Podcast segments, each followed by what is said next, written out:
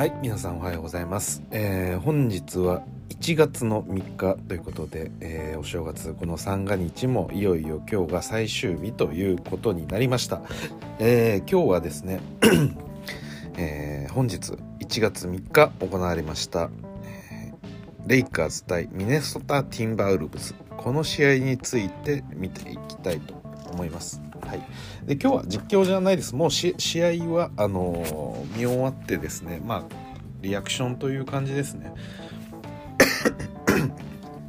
すいません。えっとですね、えーまず結果から言うと108対103でミネソタ・ティンバーウルブズではなく、えーレイカーズの勝利でした。はい。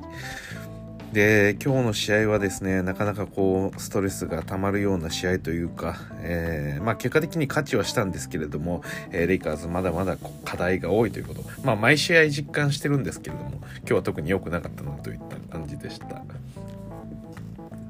でえーっとミネソタはですね今、えカール・アンソニー・タウンズ、えそしてディアンジェロ・ラッセル、えーそしてジョシュ・オコギなんかも。ああでもコギはあんま関係ないか。はい。あたりのプレイヤーも、えーお休みだったということで。あオコギは出てないだけですね。はい。まあ要はキャットと、えーラッセルがディーロがいないというそんな試合でした。まあレイカーズはこれまで通り、えー AD が怪我で出ていないという状況でした。でえーっとですねレイカーズのスターターが、えーまたレブロンセンターですね、えーラス、えーブラッドリーそしてマリック・モンクスタンリー・ジョンソンレブロン・ジェームスという感じになってました。で今日やっぱりかなり苦しい試合だったなっていうのは、えーありましてでですね。まあ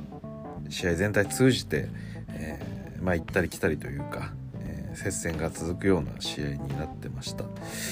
で、えーまあ第1クォーター第2クォーターのあたりレイカーズのリード少しあったんですけれども、えー第3クォーターから逆にこうリードを取られたりもしてまあ第4クォーター、えー最後まあ本当に接戦に持ち込まれるような展開もあったんですけれどもなんとかね第4クォーターは、えー最後メロだったり、えエイブリー・ブラッドリーだったりレブロンのディフェンスだったりそういったもので一気に、えー得点を作って、えー最終的には勝利することができたという試合でした。で今日はですね本当にこの、えー相手のナズリードですね。はい。これにコテンパンにやられてしまったなという試合になってましたでナズリードは今日はまあキャットがいないということでセンターのポジションで、えースターターとして出ていたんですけれども、えー今日なんとですねリバウンドがですね、えーレイカーズ28 28に対してミネソターが56ということで、はい、ちょうどリバウンド倍取ってるんですよね。ちょっとこれはさすがにどうなのという感じでした。でペイント得点においてもレイカーズ32に対してミネソタの58と、はい、もとことん、えーナズリードに好き放題やられましたね。でリバウンドもそうなんですけれども、えーっとナズリード自体がですね、えーこの日は最多得点の23得点ということになってます。なんでまあ一応リバウンドの、えー一番多かったのはバンダービルトの12で、えー次いでナズリードの11、えーその後が、えーベバリーの9とか マクダニエルズの8とか。これすごいですよ。これオフェンスリバウンド20取ってますからね。ちょっと信じらんないですよね。レイカーズのオフェンスリバウンド4に対してティンバールブスのオフェンスリバウンドが20うん。っぱりこの辺りっていうのはまあなんでしょうかね。バスケット当たり前なんですけど、うん、やっぱりリバウンドを しっかり取らないとそれはまずいんでちゃんとやってほしいところですね。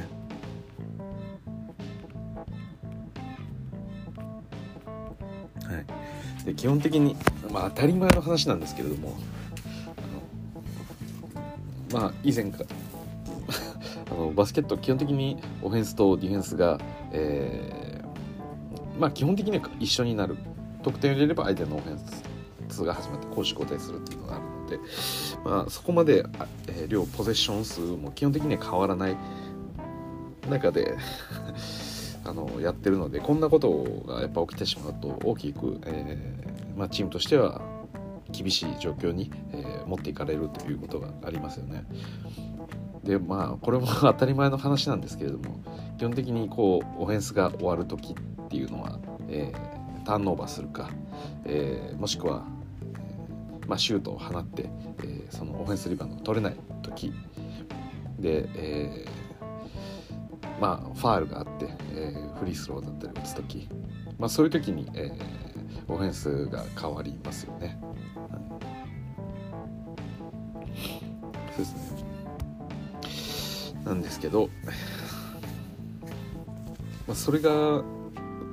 まあ、ディフェンスにおいても、えー、基本的にこの攻守交代する要素っていうのは限られてるわけですけれども、はい。まあ、要はさっき言ったような、えー、それぞれの要素が、えー、まあ、どれぐらい一つ一つをしっかり抑えてるかっていうことで、えー、最終試合終わった時の、えー、両チームのポゼッション数の差が、えーまあ、出てくるということですよね。でまあそうですね、まあ、単純に考えて、まあ、今、えーまあ、オフェンスリバウンドっていう指標だけを見たとしても、えー、レイカーズは今日4つだったのに対して、えー、ミネスターが20取ってるということなんであのオフェンスリバウンドだけで見た場合ですけどあくまでこれでも16、え攻撃レイカーズよりも多く、え攻撃権を得ているということですよね。16回フィールドゴールの試投数が増えると、まあ、それが確率、まあ、5割で入ったとしたら プラスこうやっぱり16点になってしまうのでこれは非常に大きな話ですよね16点差なんて言ったらやっぱなかなかこう詰められないような得点差にもなってるやっぱ高校で これを起こしてしまうっていうのは非常にこう厳しいものがありますよね、はい、レイカーズ。どうするのかと。言いたくなりますね。ただターンオーバーがですね実は、えー、ミネスタの方が多かったりしてます。ミネスタが23に対してレイカーズが15人になってます。はい。なんでまあそうですね。ましっちゃましなんですけれども、うん、じゃああんまり今日はね私この試合を見た中でこう何でしょうかこうモヤモヤがたまるような課題が多かった試合みたいなそんなお話を冒頭しましたけれども、えー、これですねラスが今日9ターンオーバーしてるんですよね。9ですよ。まあこれも改めて言うことでもないかもしれないですけどやっぱこうターンオーバーがあのいけない理由っていうのはやっぱり自分たちのポゼッションを失うからですよね。でこう素晴らしいスタープレイヤーとかがいて、まあ、レブロンだったりもそうですし、えーまあ、ケディでもステフでも誰でもいいんですけど、まあ、彼らが、えー、素晴らしいと言われる理由っていうのはすごいタフな状況でも、えー、フィールドゴールをこう決められるからとかじゃないですかやっぱり。それってこのプレイヤーの質の問題じゃないですか。そのシュート精度が高いだったりとか、うん、すごくドライブが強いだったりですとか、うん、なんかそういうその選手ごとの、えー、スタープレイヤーって言ってもあくまでそれは個人なんで個人の最大限できることっていうのはフィールドゴールパーセントをこうやっぱり上げるスコアラーにおいてはあのそこをが、まあ、すごくあの乱暴な言い方をするとそれがものすごく大事というかやっ。ぱり当たり前の話なんですけどこれも今更言うお話でもないと思うんですけど、まあ、1試合のうちに打てるフィールドゴールの確率は数っていうのはやっぱりどこまで打てるかっていうのはやっぱ決まってるんで、まあ、それをできる限り相手より多く打つでただ相手より多く打っても、えー、じゃあ自分がフィールドゴール、自分たちのチームは20%ですとか。で相手は、えー、シュートを打ってるのはでしょう自分たちの半分のフィールドゴールしかないけど、えー、確率が、40%ありますっていうことであれば、まあ、それは同じ得点になるじゃないですか。フィールドゴールあ 成功率が2倍で、えー、打った数が、えー、2分の1なのであれば、うん、同じじゃないですか。はい、なんで、まあ、いかにしてこうオフェンスの攻撃権を得るかっていうお話とあと、まあ、いかに確率高く、え、得点を取っていくか、まあ、それはフリースローでももちろんいいですし、まあ、あのスリーポイントでもいいんですけれどもそういうこの量と質でバスケットの中でやっぱ考えますよね。で基本的にその質の部分に関してはもちろんこのチームの戦術だったりですとかプレイヤー個人のスキルによってこう影響してくるところなんであのまあ割とこうなんでしょうかね。改善がどちらかというとこう難しい領域というか具体的にこの数字としてじゃあ、えー、ワンオンワンのスキルっていうのがどれぐらい上がるのかとか、えー、それにマッチアップする相手が誰なのかとかショットクロックが、えー、何秒なのかとか、えー、怪我の状況だったりその日出てる、えー、プレイタイムによってとかこう確率そこの質の部分を高めるっていうのは結構難しい問題でもあるじゃないですか。特にこの一人のプレイヤーの、えー、シュート決めるスキルっていうのは。でただ逆にあの分かりやすい、えー、指標の部分そしてアプローチしやすいところで言うとやっぱりその数のところですよね。のリバウンドを1本多く取れば単純に、えー、まあ、先ほど言った質の部分が1%下がろうが、えー、その分量を打てば、えー、なんというか勝ち切ることができるということになるんでなのでまあこうなんでしょう当たり前の話ですけどえバスケットにおいて、えターンオーバーしちゃいけないとか、えー、リバウンドはちゃんと取るとかそういうところですよね。で、うん、そうですねあのそれこそ、まあ、このバスケ好きならみんな読んでると思うんですけど「スラムダンクでもこうリバウンドは試合を制するみたいな、まあ、そんな名言というか、まあ、桜木をこう発奮させるためにこう言ったセリフですけれども、うんまあ、あの漫画の場合は、まあ、桜木特にこのメインはリバウンダーとしての桜木っていうのを主体に、えー、書いてる漫画なんであのああいうなんでしょうかね試合を制するまあそれだけで決まるわけではないですけれども、えー、まあ、ある意味こうそこはフォーカスされてるわけですけれども、まあ、さっき言ったような、えー、まあ、バスケットのその量と質でいうところの量を担保するっていう意味では、まあ、非常にこう重要な指標でもあると。まあ多分昔に比べるとやっぱりその何でしょうスリーポイントの試投数が増えてるんであのリバウンドを頑張るイコールイコールイコールでもないんですけどリバウンド頑張った分、え、リバウンドを取れる確率がどれぐらい上がるかっていうのが多分あのもっと今はランダムになってるというかまあ相関がちょっと弱くなってるというか、まあ、リム下での戦いであればリバウンド外した後、まあその下に落ちてくるんで、まあ、どういうポジションを取るのかっていうのがあるとは思う、えー、ある程度こう予測がつくだったり、えー、まあボックスアウトする価値があるというかだと思うんですけど、えー、まあ今はね 3D の試投数が増えてるんで、まあ、3打たれてボックスアウトしてても、まあ、リムにポーンと当たって、え、どっかに跳ね返っていっちゃうこともやっぱりあの多くなってるんで、まあ、今日のねそのリバウンドオフェンスリバウンド多く取られたっていうのも、まあ、もちろんその、えー、なんでしょうかねこのナズリードだったりこのサイズの違いっていうところで多く取られた部分もありますけれどもまあ、スリーポイントのそのリバウンドの、まあ、跳ね方によってあの、まあ、うまく相手の方に飛んでってしまったみたいなこともあったんで、まあ、その辺りっていうのは正直こうあの頑張っても読み切れない部分もやっぱりあったりすると思いますんで、うん、だからまあ比較的ね昔に比べるとこの、まあ、リバウンドの価値というかは少しリバウンドの価値が下がってるというわけではないんですけども、まあ、その1点ともう一つがと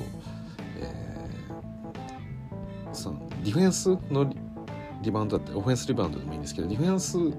にしろオフェンスにしろそのリバウンドに積極的に、えー、参加するよりもまあそれであればそのなんでしょうオフェンスの場合だと、えー、相手のトランジションを警戒して早く戻ることの方が重要だったりとか、えまあ、自分たちがディフェンスの側に置いても、えー、まあ、リバウンドに多くに人を割くよりかは、えー、さらに前線にボールを出すために、え走らせるっていうような、えことの方が価値が高くなってきてるというか。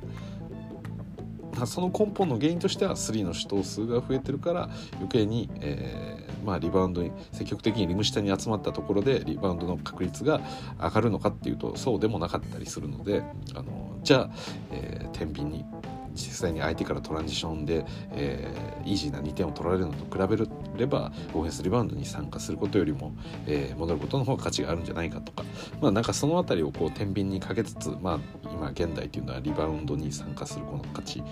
優先順位がこう下がりつつあるっていうような感じはあるとは思うんですけどにしてもですよね。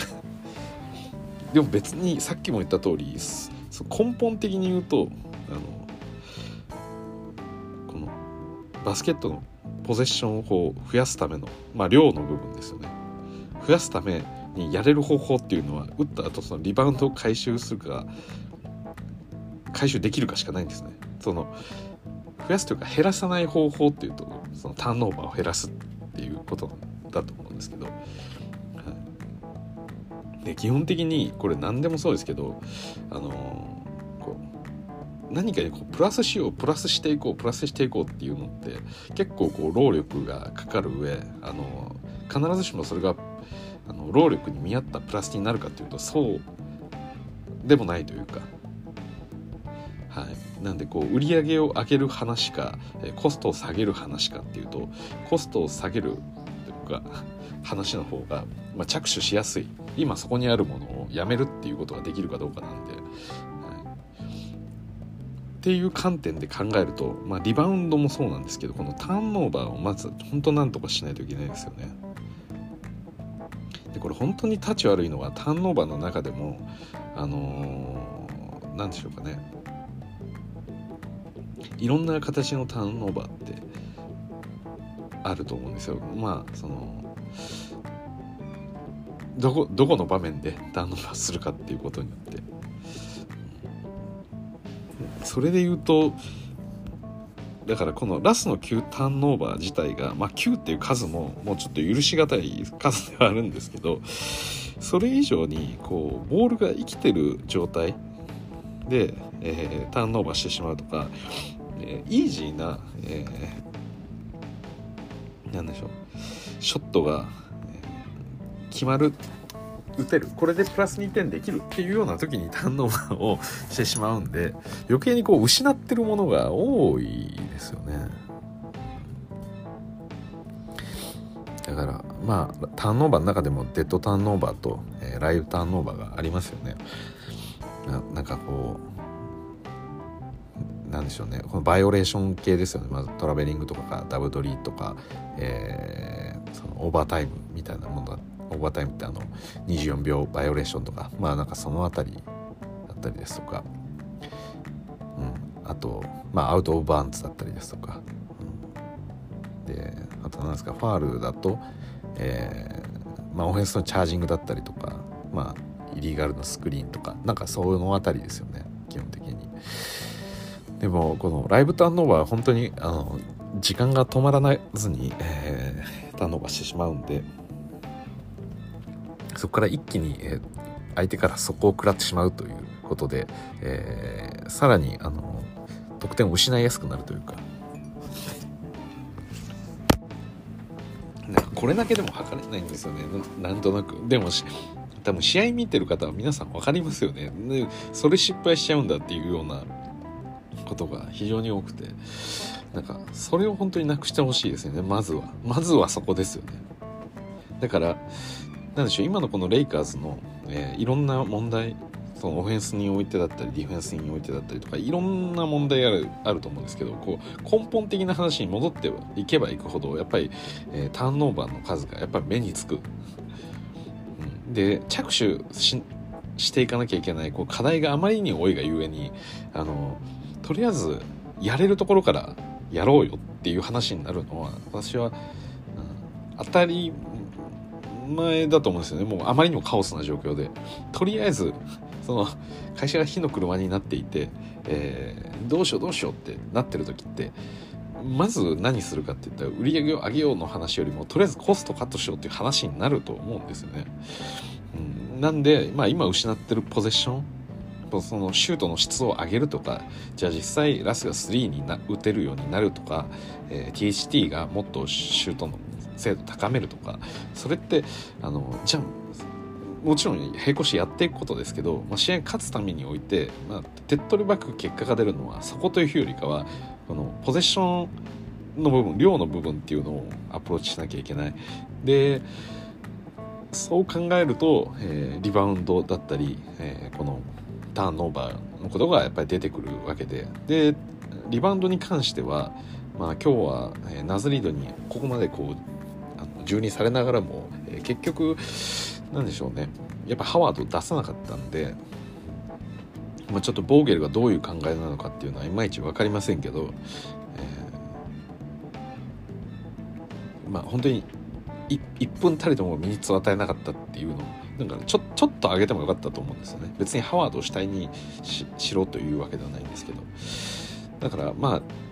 ちょっとお話噂でも出てましたけど、えー、まあ、このレブロンセンター体制っていうのは思ったよりもうまくいくということで、まあ、AD が帰ってきたとしてももう AD パワーフォワード起用でレブロンセンターにするぐらいの勢いの今構想を、えー、ちょっと持ち始めてるとボーゲルが。なんでまあその経験をあの積ませるために、まあ、特にこういうなんでしょうかねアスレチックなビッグマンが出てきた時にどういう挽回ができるのかっていうことを、まあ、模索するための1試合だったような位置づけかなと思うんですよね。うん、ってなるとまあそのリバウンドの部分になると、まあ、正直あのまあやっぱり言ってもねレブロンとナズリードだと、まあ、ナズリードの方がやっぱりね元気ですしあのレブロンもそこまで、えー、リバウンドがっつり頑張れないと思うんで、はい、にしても取らなきゃいけなかったですよね今日。は、はい、それとターンオーバーですよね、うん、で当たり前の話ですけどやっぱり次の試合っていうかこれからの試合含めてやっぱターンオーバーを減らしていくっていうこと。で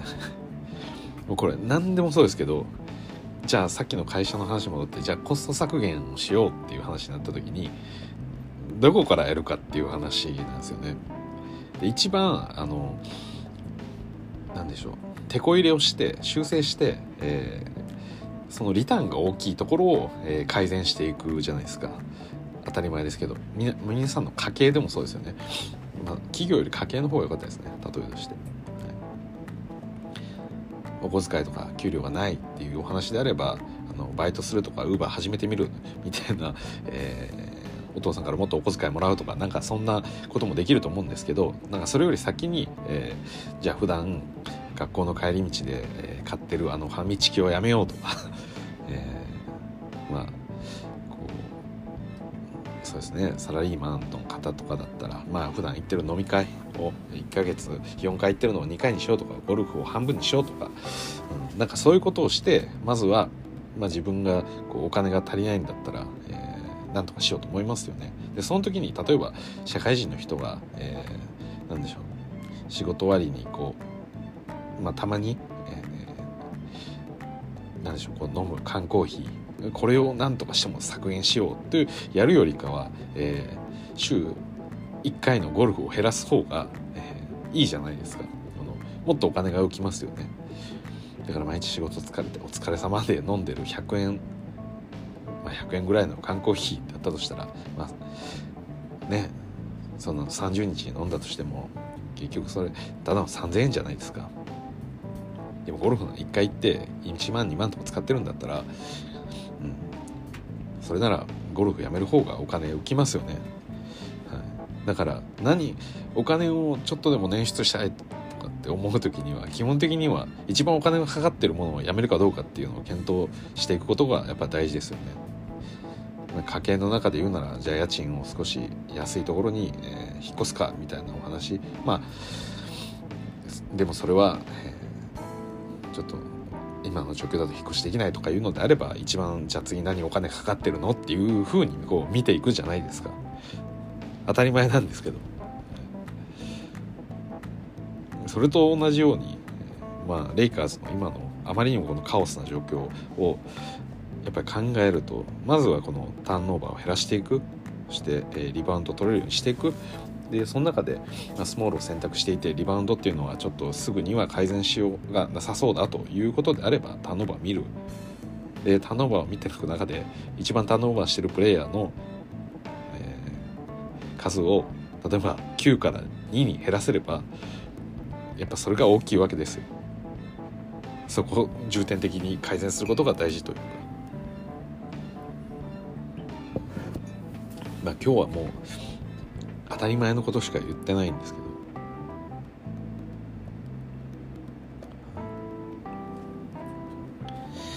なんで、えー、そうですね。でもこれはまあそのターンオーバーターンオーバーって私言ってますけどそのリバウンドのところに関してもちょっと課題がやっぱり出たんじゃないかなっていう気がするんですよね。あのまあレブロンセンターだから仕方ないよねではちょっと済まないのかなっていうふうにもちょっと思ってます。で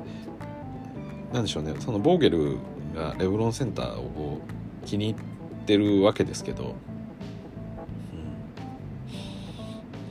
うん、なんでしょうねそのレブロンセンターを実際この今日はレブロン40分近く出たんでこの40分近いミニッツそしてこの接戦の状態で回すとレブロンがリバウンドに参加する力が弱くなっていくってことは今日の試合の中で分かったんじゃないでしょうかね。まあ、第4クォーターのあたりちょっと気合を入れてディフェンスしてましたけどあれやっぱできないですよね。うん、だからそのなんでしょうレブロンセンターにすることでやっぱりそのリバウンドの部分でレブロンが、えー、よりね、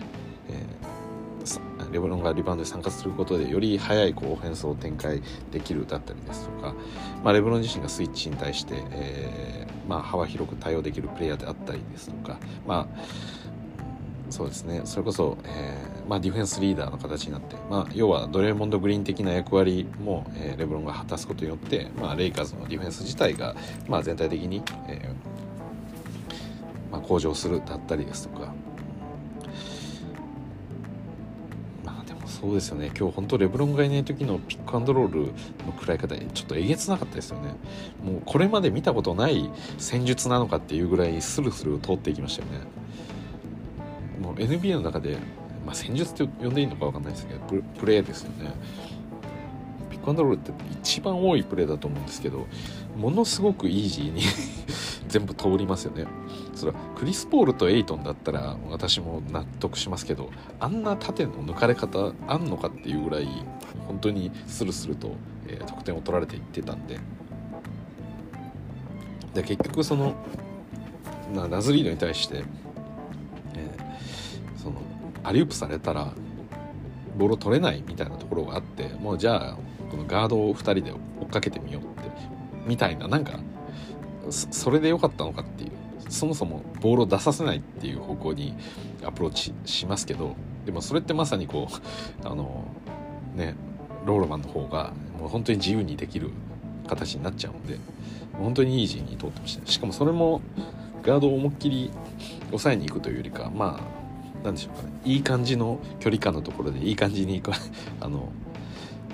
何でしょうかね。このピックアンドロールを守りきるっっていうよりか本当に中途半端ななんかポジションの取り方をしていたなっていう感じもしましたね。は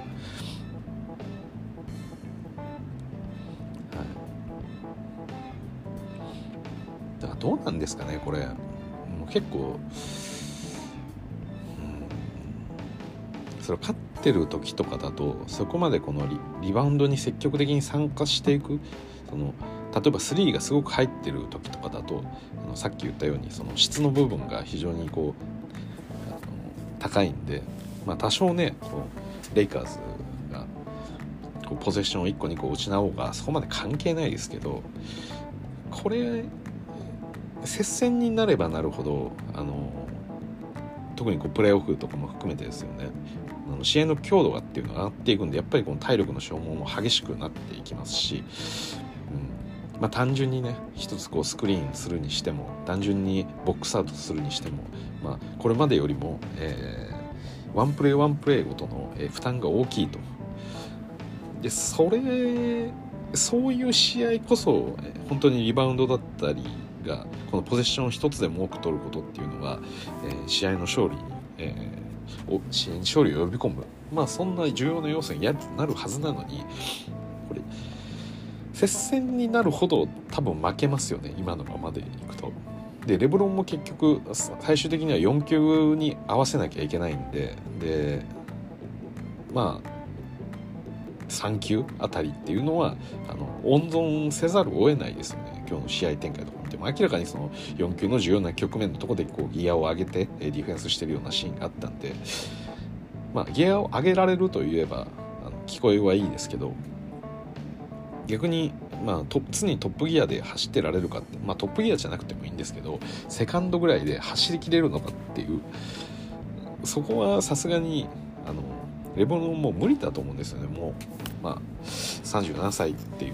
年齢の中でしかもこんだけ今ね、えー、ボールがレブロンに集まる状況になってるんで、まあ、負担がそもそもこうオフェンスにおいてもディフェンスにおいても大きい中でさらにこう、まあ、リバウンドも常に全力で取りに行くなんていうこともできないですし、やっぱりそもそも作戦としてこのレブロンセンターっていうのは今までそこまで、あのー、使われなかった理由っていうのはさすがに接戦になった時の負担が半端じゃなくなるからなのかもしれないですよね。まあそれよりも普通にビッグマン優秀なビッグマンがいるのであれば入れりゃいいっていうだけの話ではあると思うんですけど、はい、今はねいろいろプレイヤーがいないんでまあそうなってしまってる感じですけど、うん、なんでまあこれがレブロンが40分も出ないプレイヤーなのであればまあいいかなと思いますし、まあ、ディフェンスを主体にやってるプレイヤーなのであればそこまで、えー、問題もないかなと思うんですけど。ただセンターやってますけどセンターの役割だけではないので37歳のレブロンにこの戦術をはめてプレーオフを勝ちきるっていうことが今日の試合の中でなんかちょっとあのその方向は最後もう、えー、行き止まりになってるよっていうことをなんかちょっと示唆したような気もするんですよね。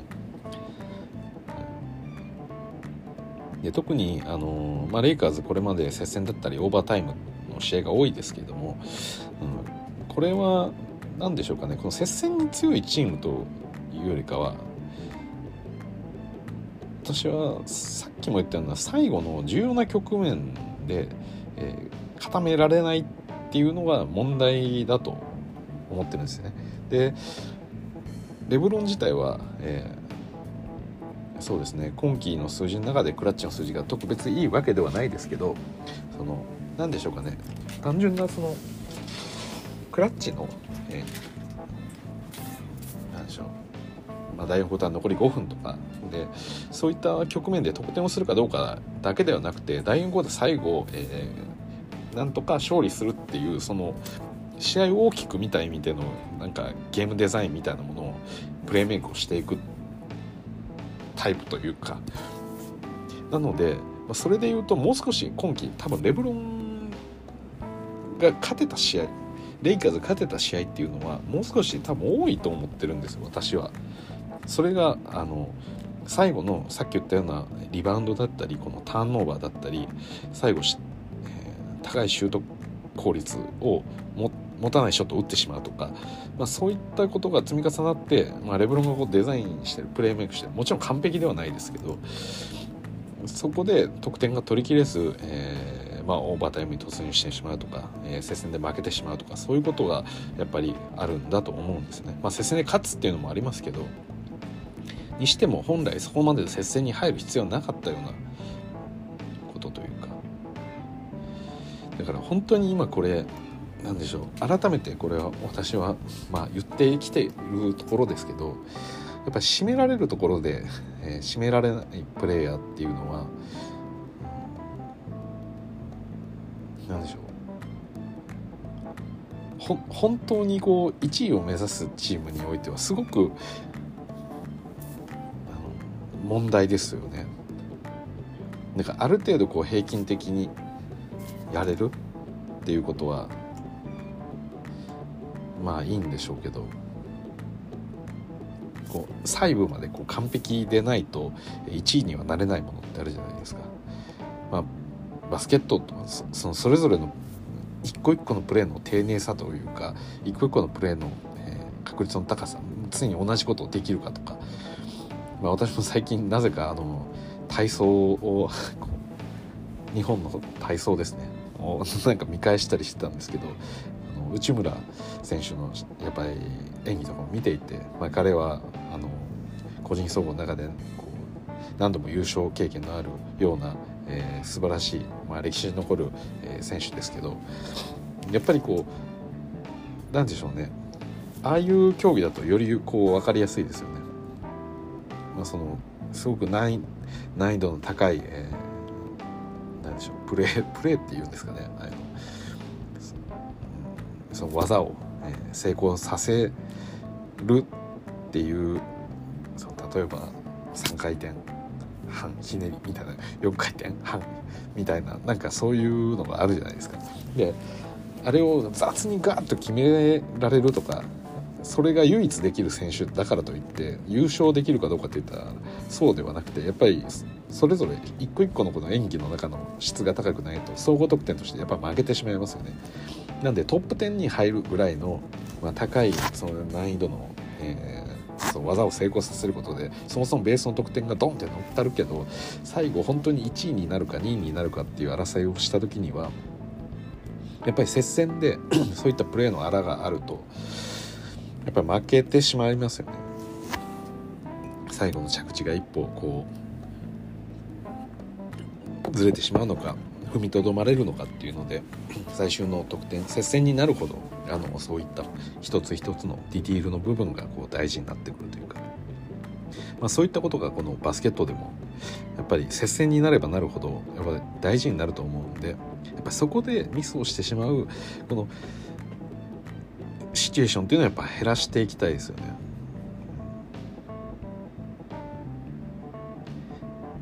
でそうですねなんでまあそういった部分でやっぱ難しかったのは去年のそのドラモンドに対してアンドレ・ドラモンドに対してやっぱりなかなかこうプレータイムが与えられなかった部分であったりもしましたしレイカーズは基本的にこのインサイドだったりまあ2019だとこのマギーだったり、えー、ハワードだったり、まあ、インサイドに関しては高い得点を取ってで AD もインサイドでは高い得点を取りますし特にこの制限区域のエリアだったりですとか、まあ、ペイント内でも高い確率で得点を取ってくれるんで、まあ、そこが基盤になっていてでかつあの、まあ、スリーポイントも、えー、打っていくっていうことで、まあ、基本的にはインサイドでしっかり得点を取るっていうことを主軸にしていた。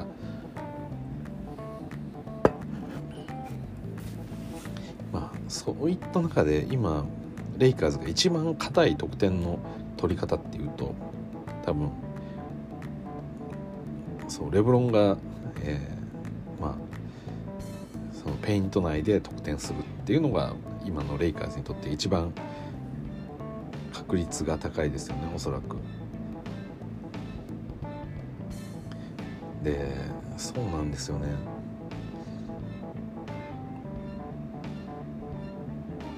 でラスのね制限区域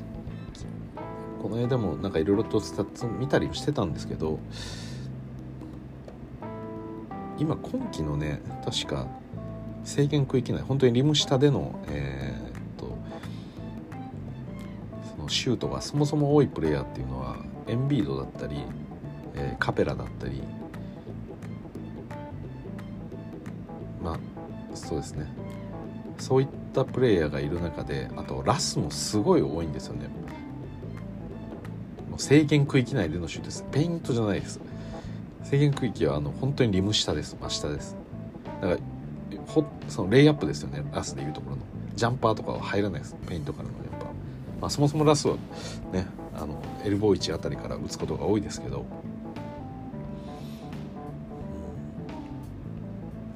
それがラスが本当にほとんどプレーが基本的に制限区域内のシュートっていうのは、えー、センターのプレイヤーが打つことが多いですけど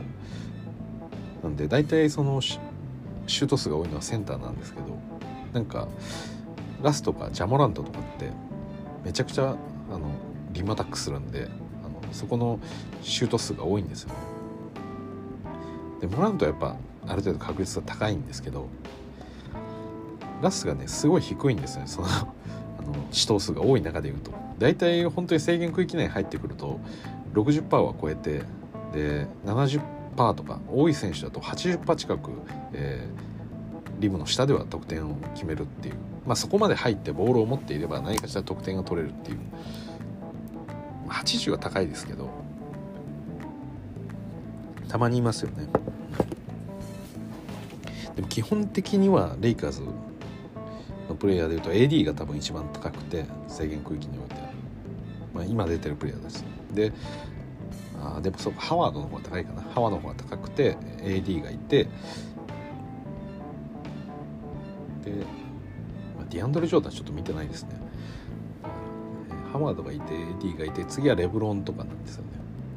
でこの辺りまでは多分73%とかそれぐらいはあると思うんですよねおそらく。73ないかな。でも70ぐらいはあると思うんですよ。でラストはそれに対して50%台なんですね。54%とかそんなもんだったかな。はい。なのでちょっとねあのなんでしょう。こうラスっていうプレイヤーを見た時に他のスリーポイントのアテンプトだったりなんかスリーが入らないっていうのはもう分かってることじゃないですかでもちろんなんかコーナーで今右か左か忘れましたけどなんか50%ぐらい入ってるコーナーはあるんですけど入ってるコーナーはあるんですけどでもそれってアテンプトがそもそも少ない話ですしでしかもまあ当たり前だと思うんですけどラスがじゃあコーナー3毎度打たせたら入るかって言ったらまあその入らないことはもうほぼ目に見えてるじゃないですか。コーナー3だけめちゃくちゃいい今のところいいですけど本当にじゃあ毎度ラスにコーナー3打ってもらったらじゃあ入るのかっていうとやっぱ入んないですよね。まあ、入るのであれば打ってほしいんですけどでも自分自身も3コーナー今日も打ってなかったですよねコーナー3でちょっとオープンになったりした時もやっぱり打たずに、えー、そこから一度あのまあポンプフェイクしてそのままドライブしてまたキックアウトするみたいな感じですよね。だから本人自身もあそこからあまり打たないっていうのはそんな入るとは多分思ってないんだろうなと思うんですよね。大体こうトップの位置あたりから、えー、ポーンと打ってしまったりとか、まあ、45度ぐらいの位置からポーンと打ってしまうことがやっぱ多いんで、まあそうですね。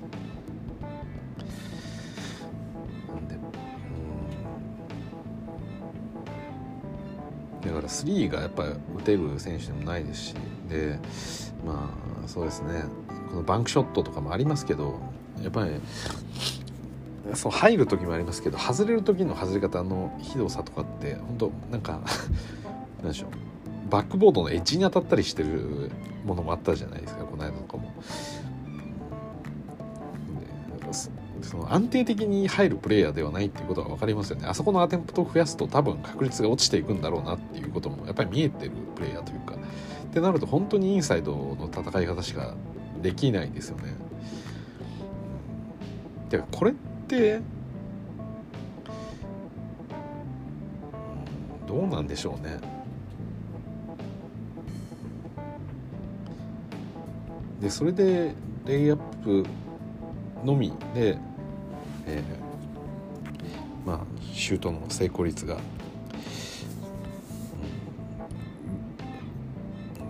まあ本当にの制限区域内のエリアで50数パーなんかプレイヤーとしてどうなのかというところはありますよね。今日のに関してはスリーポイントは、えー、5分の0ですね。はい。でショットチャート見ますか。うん。そうですね。今日も制限区域内の中でもやはりミスはありましたね。まあ別に多少のミスはあっていいんですけどやっぱ基本的にそうですね。数字が良くないっていうのとしかもミスしてるショットもなんでしょうすごいイージーなものも今日も外してましたよね。ターンオーバーが本当にこう難しいっていう問題もあるしディフェンスにおいても、えー、重要な局面で間違えたりっていうこともあるし今日も誰でしたかね？誰かにもう縦にバーンとディフェンス抜かれてましたねまっすぐ。それもそうですしターンオーバーはするし本当にリム下でのショットの精度が高いわけでもないし外も打てないしってなると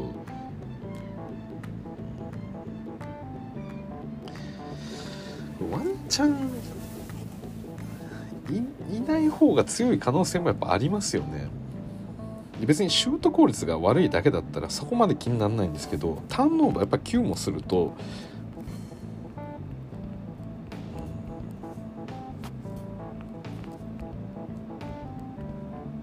まずいですよね9もする。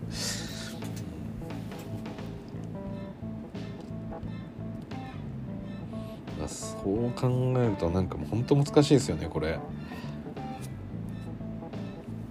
もちろんそのラスのドライブが、まあ、一般的な他のプレイヤーについて比べるとやっぱり強力だっていうことはあのそれは間違いないと思うんですよ。ただ何でしょうかねそれが本当にヤニスぐらい突き抜ける槍なんであればあのこう外を犠牲にしてもう別にいいのかなって思うんですけどこの現代の NBA において本当にインサイドそのリムアタックするっていうことがメインになっていてでっていうプレイヤーはチームにとって、まあ、スペーシングの観点でやっぱり良くないと思うんですけどそれを捨ててまで現代のこのスペーシングを捨ててまで、うん、そのプレイヤーをまあエース角の辺りに置いてしまうっていうのはでオフェンスの中での割合を多く占めてるわけじゃないですか。ラスがボールを持ってラスがアタックするっていうことは。それって実際どうなんでしょうね。どこどこの判断基準にすればいいんでしょうかね。そのプレイヤーがそのスペーシングに対して与えてる悪影響っていうのとだと思う。まあもちろんリームアタックしかしてこないって分かる分かってるだけに余計にこう、えー、シュート精度もやっぱ落ちていく。シュート確率もやっぱ落ちていく。っていうこともやっぱありますし。でヤニスであればまあそれでも相手にディフェンス疲れていたとしてもゴリ寄せるっていうパターンもそれぐらい強力なドライブなんであるとも思いますしまあプレーとしてヤイソンがでかいんで、まあ、上を通すとかそういうなんでしょうねこのリム周りだったりリムに近いエリアでのこのなんでしょう無理やりねじ込むっていうことのこのプレーのバリエーションがやっぱ多いですよね。自分自身ドライブもできるし、えー、まあ、ポストプレーとかで相手を押し込んでそのまま一気にダンクしてしまえばいいとかもあるし、まあえー、まあ、通常のピックアンドロールとかでそのままアリウープしてもいいしとか、まあ、その選択肢がやっぱ多いですよねサイズがある分。でかつその、まあ、ヤニスと比較するのはちょっとあれですけど、まあ、ディフェンスにおいても、えーね、DPOY を2度受賞するようなプレイヤーなんで。ものすごくいて価値があるのは当たり前なんですけどだから私これまでこのベンシモ論を語ってきた時に、まあ、ベンシモはディフェンスがすごいできるけどスリー打てないって現代 NBA どうなのっていう風にベンシモにさえ私はちょっと思ってたのに今のこのラスの現状を見ると、うん、やっぱベンシモはすごく価値ある選手なんだろうなってなんか逆にこう思いますよね。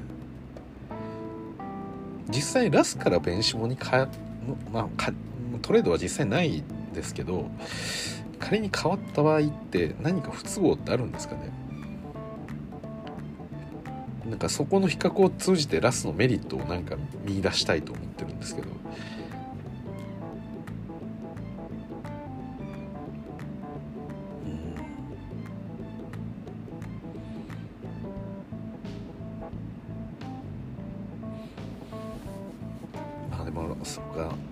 ベンシモはそもそも打たない絶対に打たないみたいなほぼ確証みたいなものがあるあでもどっちにしろラスも3今日5分の0で入ってないんでそんなに変わんない気がするんですけどね。どうなんでしょう。まあオフェンスにおいてそのドライブとかに関しても今はもうやっぱ若いベンシモの方が強力な部分もやっぱあると思いますし、うん。まあ、よく走りますしディフェンスもねものすごくいいんでまあねまあ現代のその若いプレイヤーとちょっともうベテランになってるラスを比較するのはねそれはあれですけど。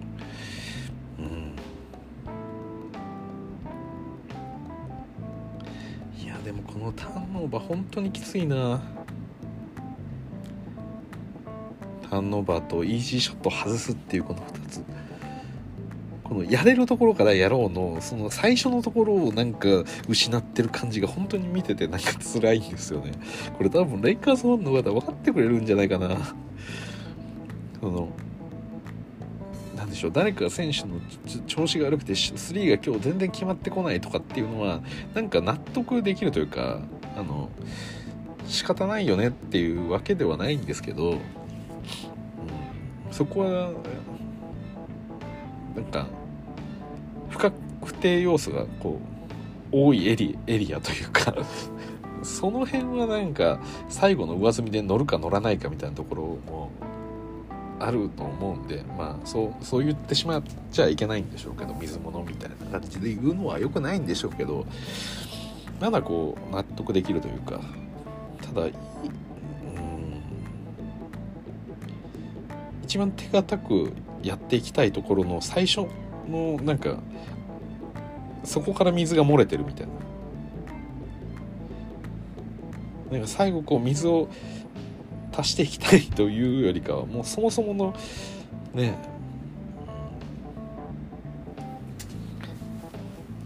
でしょうかね。家を作る時のこの土台の部分ですよね。土台の部分の柱一番重要そうな柱がもうなんか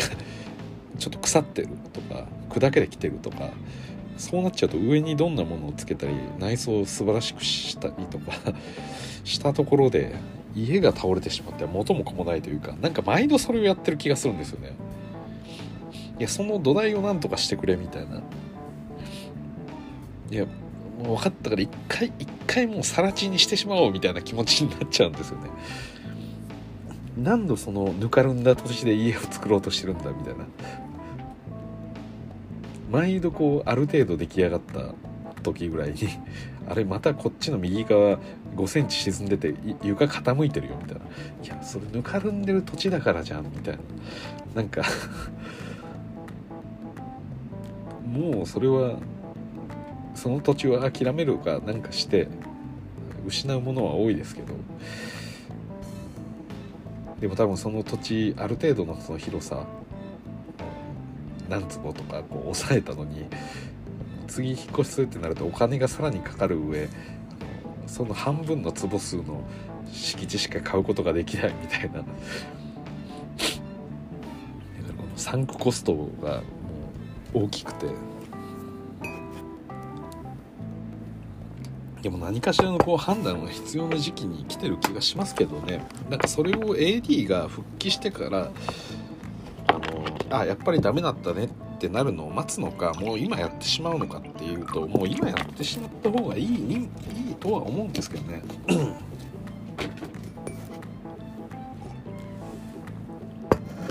結局 AD が戻ってきて AD をフルで活躍させてでさらにこうプレイタイムももっともっと経験させてでその中であやっぱりダメだったんであここはちょっといけそうだねっていう判断するのは早い方がいいと思うんですよ多分もうなんもう抜本的にちょっと変えなきゃいけない一気に来てるんじゃないかなって気がしますけどね。なんか。だからラスをトレードとかにするのかもしくはその役割をものすごく変えるのか。でもじゃあ何ができるんだっていう話になりますけど、だ今みたいにそれこそスターター以外の使い方をするとかうんあんまり良くなさそうですけどでも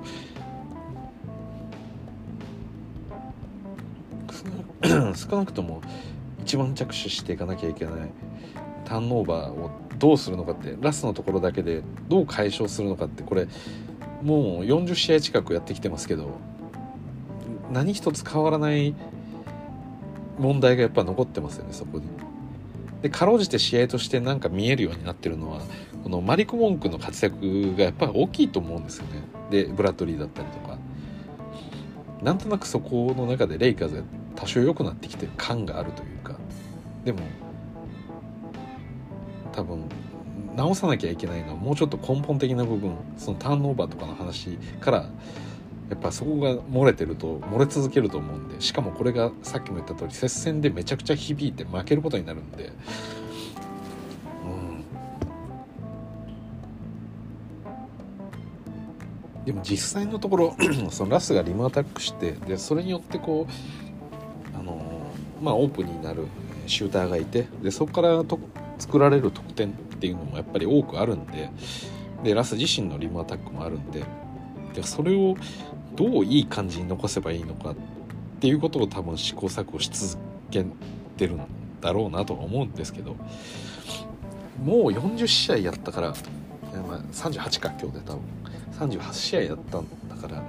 まあ、何かしらのこの動きはやっぱ考えていかないといけないですよね。今レブロンの キャリアとしてのこの寿命が縮んでいってる感じがしますよね。今日も40分出場ですけど、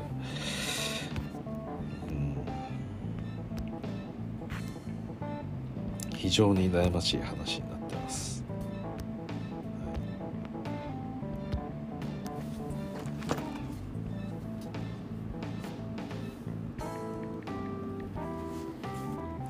まあ、そうですね。ちょっと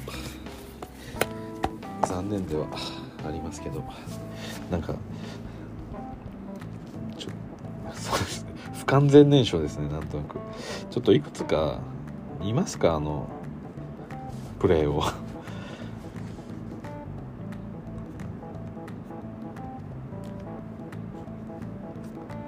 レイカーズのちょっとね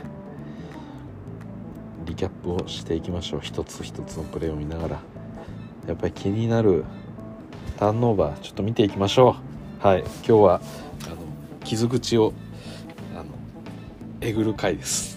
はい、しっかりとあの傷をしっかり治すためには、えー、傷を一度開いて、えー、まあなまあ、何か問題があるものを治したり菌をがあるのであれば消毒したりやっぱそれをしないと可能していくので今日は今日ということで型をつけるためにターンオーバー集をこれから見ていきます。は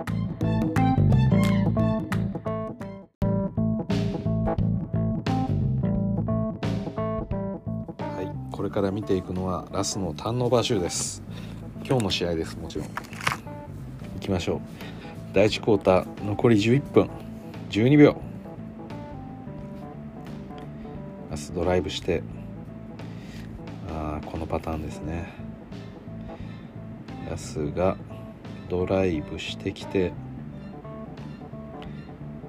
そうですね。かなり強引なドライブですね。でユーロステップしようとしたんですけれども、えー、全然抜けられずで体をひねってそこに誰かいればワンチャンキックアウトパスパターンですね。これよくある。でそれをバンダービルトに、え、スティールされたということでした。やっぱこのプレー自体の何かしら見直し必要なんでしょうね。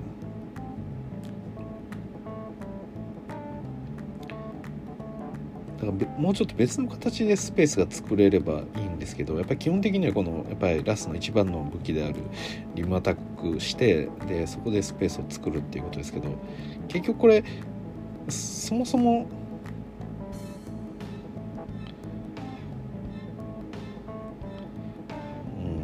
こまでだからラスによ寄ってないからこれ IT ディフェンもそこまで寄り切ってないからこのパスをした時にまあスティールされると。であとはこれ、まあ、左の辺りからゆっくりこう真ん中ぐらいに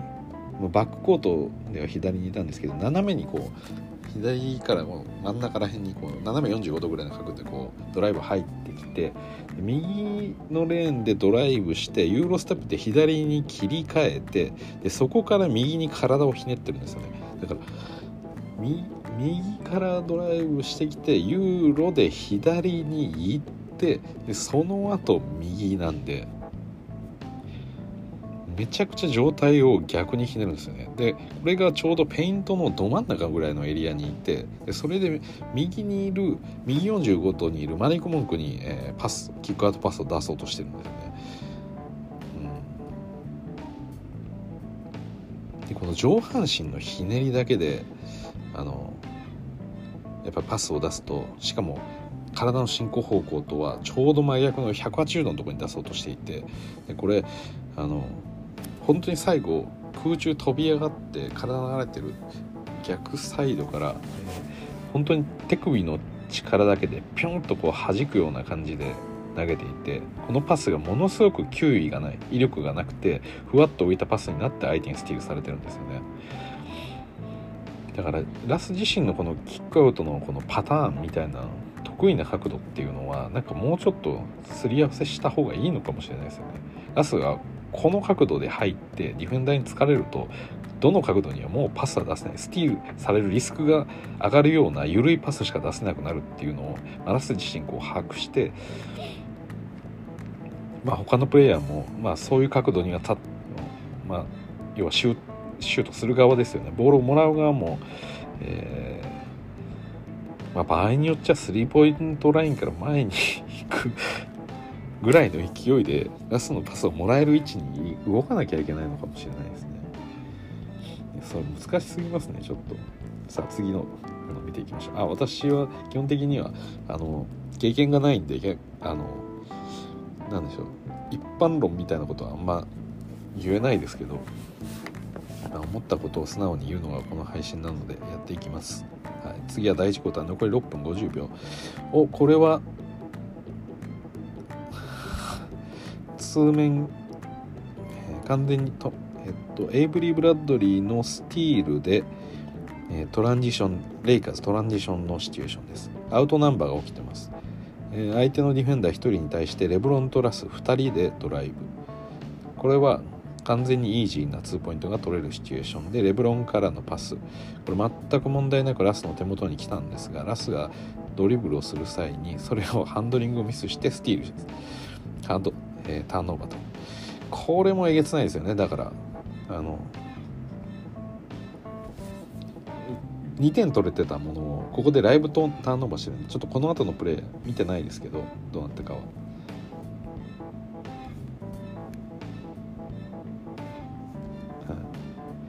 ライブとターンオーバーしてるんでこれ逆に2点も取られてる可能性がありますよね。これマイナス4点のプレーですよね。しかもしかもこれブラッドリーのスティールからのプレーじゃないですか。なんであのこのバスケ特にレイカーズにおいてもそうそうなんですけどこのディフェンスとオフェンスこのディフェンスから始めようってそこからいいオフェンスにつなげていくっていうのがこのチームの、まあ、市場 命題というかまずはディフェンスをやるっていうことからやってるチームの中で、まあ、レブロン自身もかなりこう意識してるところまあ他のチームのプレイヤーも意識してるとこですけどやっぱりもうディフェンスからの速攻だったり、えー、そのいいディフェンスが出た時にはいいオフェンスの形でチームの流れを作っていくチームというチームなのにせっかくいいディフェンスが出たのにそこからオフェンスにつながってない。なんならこのマイナス4点のシチュエーションを作ってしまうターンオーバーってマイナス4点以上のあの罪深いというかチームの流れを完全に断っちゃうんでそこで。だから多少マイナス4点例えば相手にマイナス4点与えようがすごく自分たちのチームにとって勢いが出るような2ポイント例えば勢いのあるこう素晴らしいダンクが決まったとかっていうのって、まあ、実際の得点上その瞬間の得点ではもちろん相手が何でしょうこのレイレイカーズ側にとってはこうマイナスではあるんですけど試合全体のこう流れを見た時にそこで勢いが出るプレーができるのであればそこから、まあ、ディフェンスにしろオフェンスにしろ、えー、リズムが良くなって改善されるのであればあの価値ある2点だと思うんですよね。だからバスケットって別に2点と3点しか基本的にはフィールドゴールではないわけですけどでも同じ2点と3点でもすごくチームに勢いが出る2点もあれば3点もあれば、まあ、そうでもない23得点もあるじゃないですか。だから得点のシチュエーションによってはこのチームを勢い立たせる勝ちにこう近づけるようなそういう得点もあると思っていてそれがレイカーズにとってこのディフェンスからオフェンスにつなげるとかレブロンの例えば N1 のプレーだったりとか、ね、レブロンのダンクだったりマリック・モンクのいいプレーが出たりメロの3だったり、まあ、そういうものってすごくあると思ってるんですよ私は。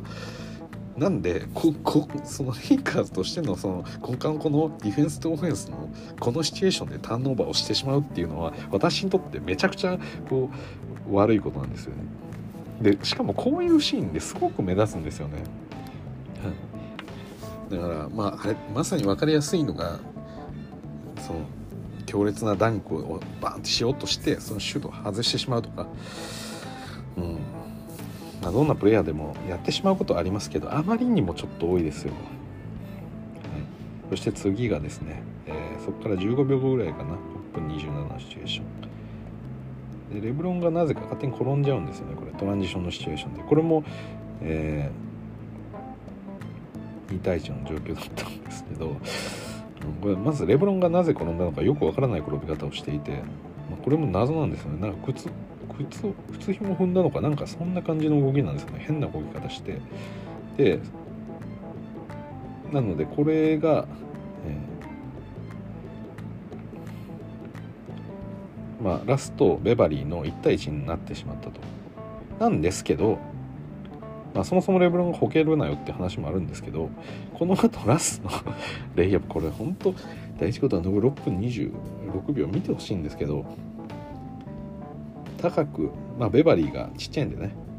ボールを高く上げてレイアップに行ったんですけどその時に手から離れちゃってバックボードに思いっきりボールをバーンってぶつけて跳ね返ってるんですよね。でこれレブロン転んじゃってるんででラスがなんか勝手にバーって走っていったんで逆速攻を食らってこれイージーな2点取られてるんですよね。でこれもマイナス4点のシチュエーションですよね。でそうでもそれはこれマイナス4点とかっていうよりかはこのイージーなトランジションベバリーとの11の状態でこの大っぴらにこう外してしまうなんか惜しかったけど決めきれなかっただけでもあれなのにこうバックボードにバコーンと当ててターンオーバーしちゃう。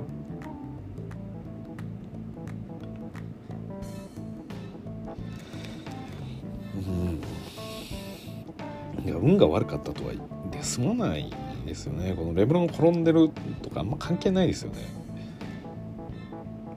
はい。続いて第2クォーター、えー、これ10分。18秒のシーン。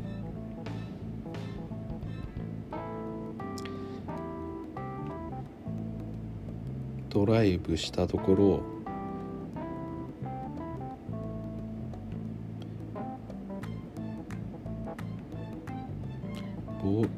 2人にこう挟まれるようなところ真ん中終わってドライブしようと思ってドリブルを前にバーンと突き出したんですよね。突き出したボールをそのままスティールされたと。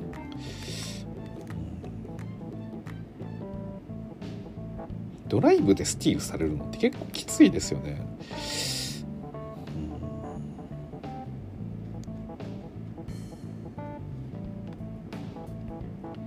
でその後第2クォーター残り4分58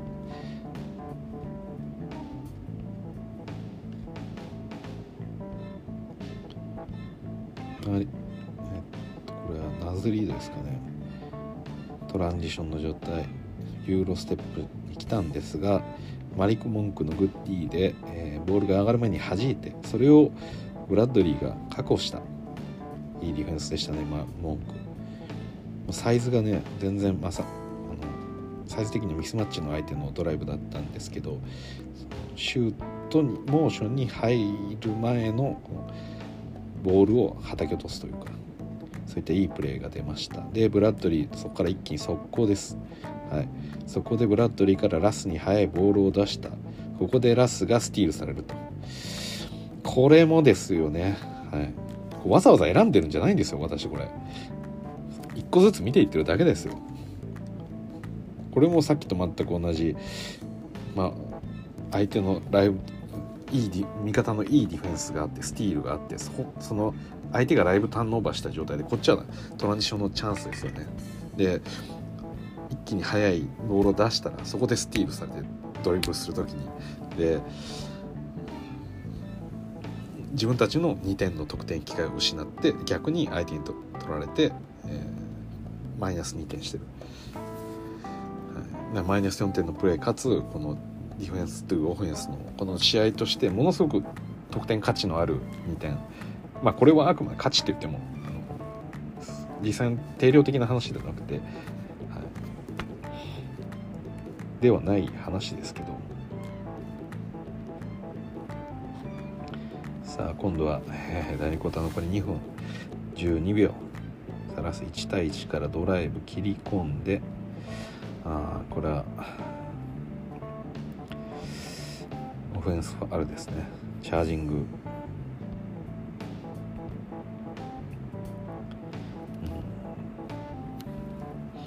うん、まあ1対1で真,、ま真ん前に向かってドライブしていけばそのチャージングになってしまいますよね。はい。さあ今度はこれは誰ですか？ナズリードですか？ナズリードがシュートを打った。あナズリードがリバウンドを抑えた後スタンリー・ジョンソンがボールをチップしてレブレブロンがそれを拾うと。今は3対2のアウトナンバーのトランジションです、はい、このここでレブロンからラスへパスが通って3対2なんでね。で今この、えー、3人っていうのは相手ディフェンダーはもちろんドライブコースを2人で真ん中潰しています。で、えー、ど真ん中をレブロンが、えー、今ボールを運んでいます。でラスが右。右サイドを走っていて、えー、ブラッドリーが左サイドを走ってる。相手ディフェンダーは真ん中に2人いる。でレブロンはラスに渡してそのままラスはドライブに行くのかという感じのシチュエーションですね。なので左のエブリブラッドリー完全なドフリーです。でそこからラスがレイアップに行ってブラッドリーにアシストパスを出したんですがこれがブラッドリーの手を弾いて、えー、ターンオーバーしました。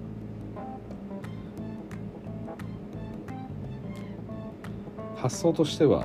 悪くないんですけどラスのパスの勢い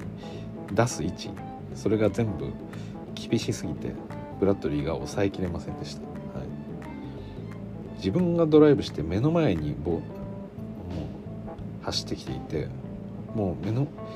ラスがドライブしたところにカッティングで飛び込んできたこのブラッドリーですよね。でブラッドリーは目の前にいるんで距離としてはまあ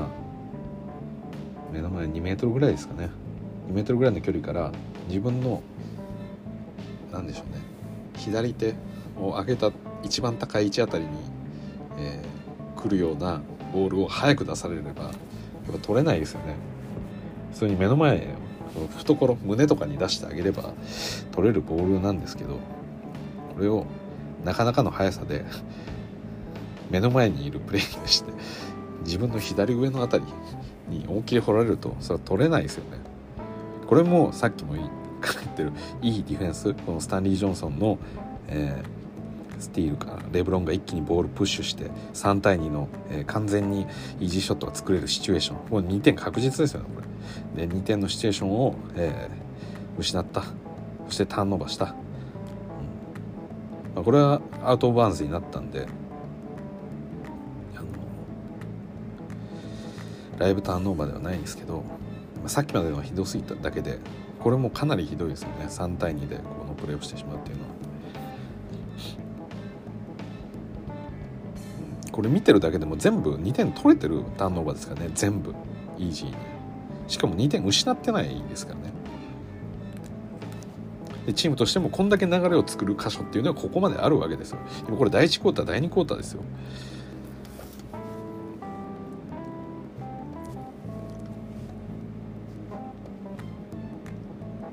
で続いて第3クォーター入ります。残り8分12のシチュエーション、まあ、そろそろなんか普通のターンオーバーだと思うんですけどね。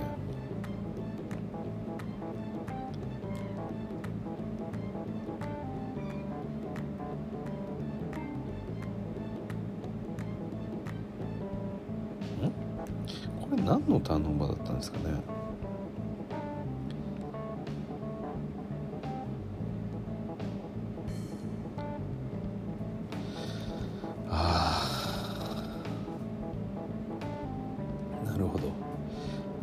ラスがゆっくりとバックコードから、え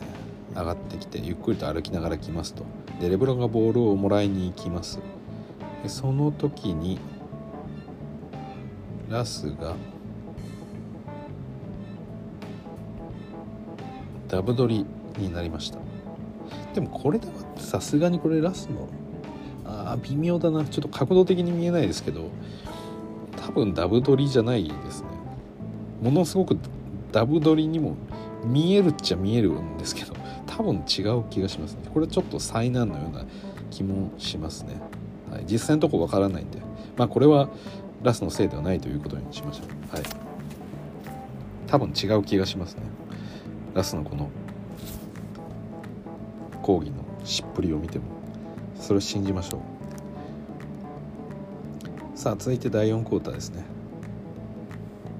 残り1分22秒のシチュエーション。5点差、まあ、重要な局面ですよね。ドライブしてこれもう誰もついてません今。今これ残り1分20秒の状態でミネスタもちょっとディフェンスのエラーが起きてます。ゆっくりと、まあ、トランジションすごい勢いで上がってるわけでもないのにこの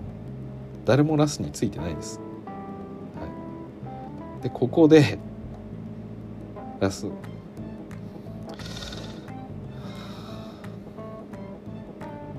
この選択っていうのちょっとありえないですよね。ちょっと、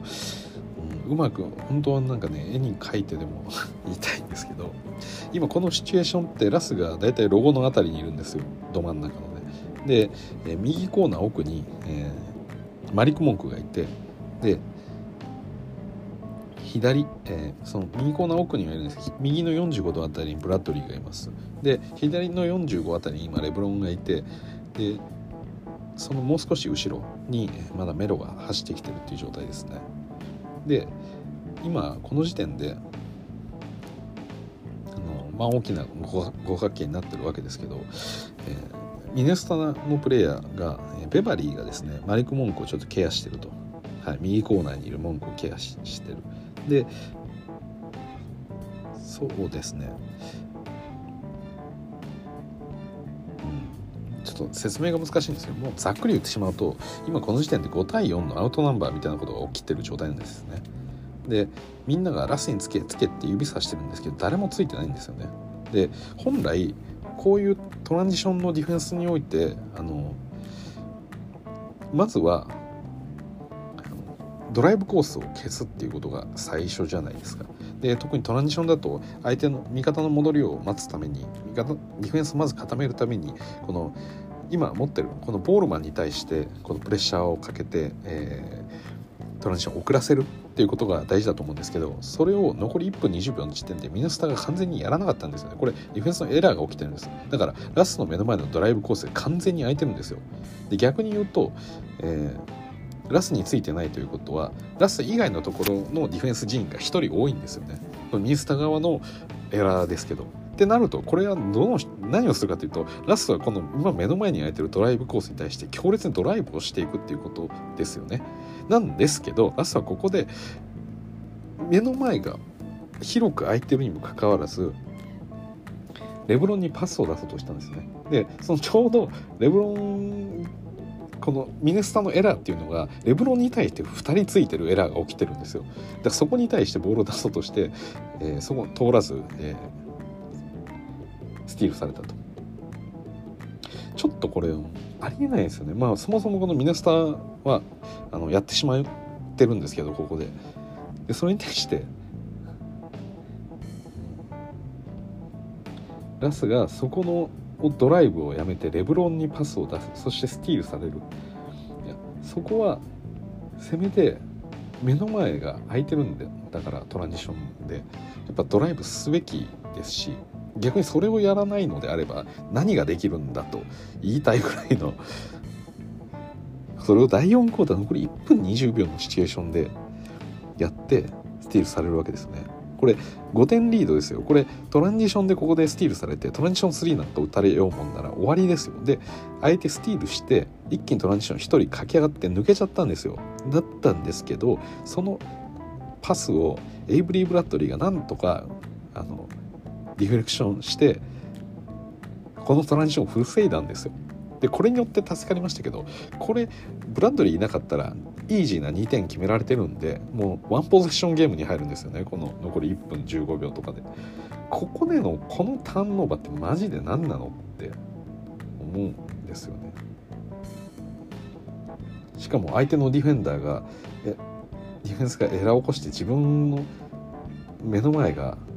空いてるっていう状況でここでパスを選ぶっていうのは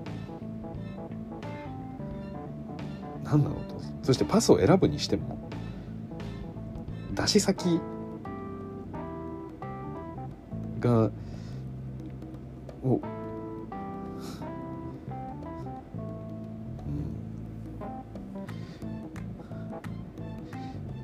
そう 本当にこのレブロン相手のディフェンダーのエラーが起きてこの一番熱くケアされてるレブロンに対してパスを出してしかもそれも相手のディフェンダーがすごく反応が良かったとかっていうよりかはもう目の前その位置に出せば手が伸びてくるだろうよっていうようなところにパスを出してるんですよね。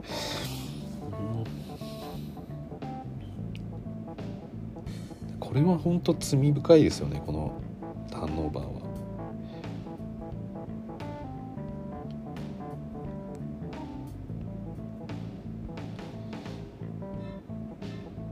本当にブラントリーが次の場面でいいディフェンスでなんとかこのトランジション止めてくれたから、はい、しかも止めてそのディフレクションしてターンオーバーあ要はスティールしたんですよね。ブラッドリーが。なんとか追いついて。だからこれオフェンス自体もあのもう一度レイカーズに帰ってきたんでこれ良かったですけどこの残り1分とかのシチュエーションで5点差で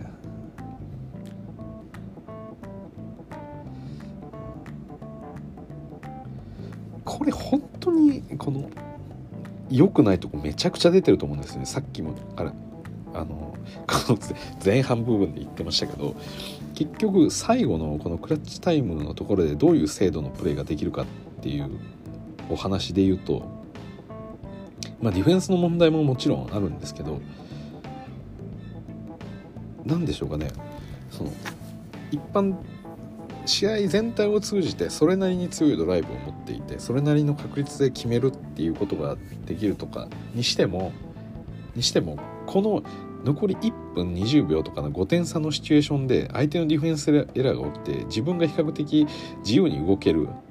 シチュエーションで一番自分の得意なドライブをしないっていうことがもうありありえないというかこの判断をするっていうのが私一番なんかやばい気がするんですよね。そのさっきまでのそのターンオーバーとかも、まあ、よくないんですけどずっと言ってますけどもうマイナス4点プラスこのディフェンスとオフェンスのようないい流れのシチュエーションでやってしまうっていうことを最大限にひどいと思ってたんですけどそれ以上にひどいと思うのがその得意なっていうもうここまでこうターンオーバーをしてしまったりディフェンスでの問題がある中でもやっぱりそれでもラスが使われてるのは強力やっぱ強力なドライブがあるからなのにこの残り1分20秒のシチュエーションで自分のマークマンがいない状態でドライブを選択しないっていうことはじゃあこれをなんか言いたいことがうまくねもはやなんか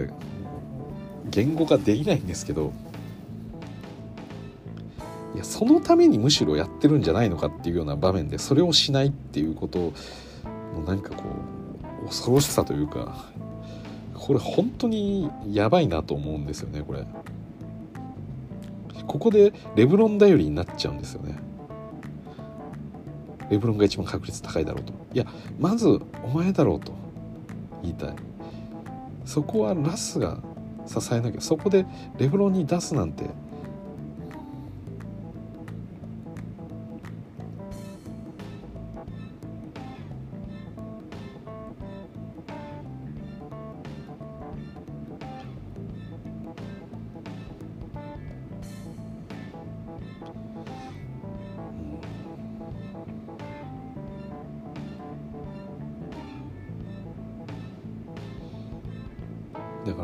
ーが起きてる時点で、まあ、本来例えば本来ではないですけど例えばこれがレブロンなら今このミネスタのディフェンスのエラーが起きていてみんなこの3人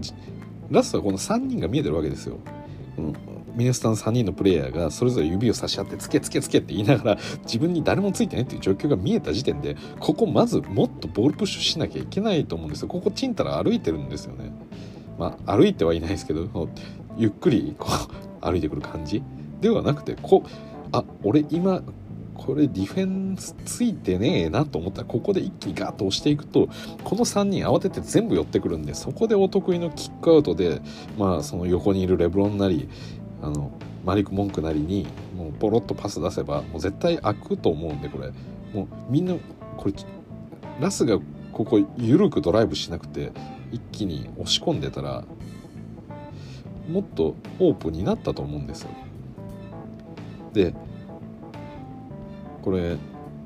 まあ、残り1分20秒とかシチュエーションで5点差なんでこう時間をしっかり使うっていうのも選択肢としてあるんですよ。だからそのためにゆっくりいってるのであればこれショットクロック残り19秒とかでラスこの決定的なターンオーバーされたパスそのラスレブロンに対して出してるんですね。これ時間を使うパスじゃないんでそうじゃないなら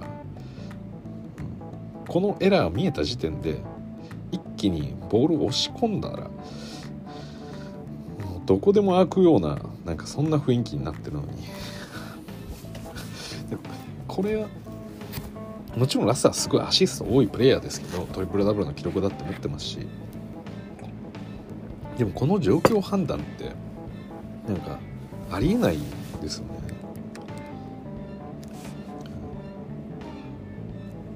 で私はバスケットそんな詳しいわけじゃないんで分かんないですけど逆に説明してほしいこういうプレーを選択する理由がなんか合理的な理由が分からないです本当に。でそもそも自分のマークマンついてない時点で前のドライブコース空いてるんだから行くべきだしそういうギャップを作るためにこのみんなパス出したり、えー、ドライブしてキックアウトしてまたドライブしてキックアウトしてみたいなことしてギャップを作ってるのにそもそも相手のエラーでそのギャップが大きくあるなら絶対やるべきでしょう。でその時間を使いたいというシチュエーションなんであればこのタイミングでレブロンに対して決定的なそのリスクの高いパスを出そうとすべきじゃないですしショットクロックも進んでない中で。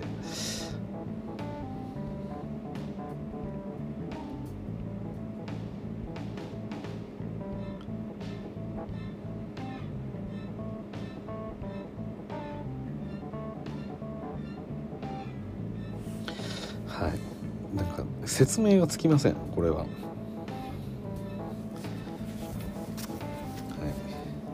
次に行きます。もう終わりですかねさすがに。はい。終了です。はい。ということで今日のターンオーバーめちゃめちゃえげつなかったですね。さっきから言ってるような。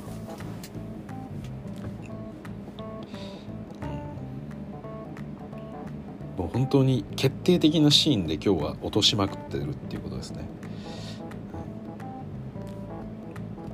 でこれで5スティール献上してますね。ラスの9つあいや違いました。6スティールですね。9分の6がスティールされてるわけです。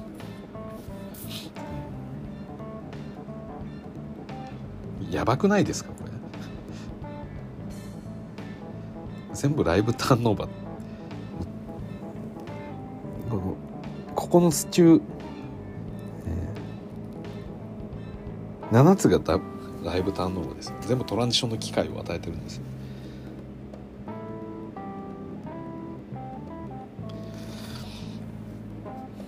めちゃくちゃひどいですよねこれ。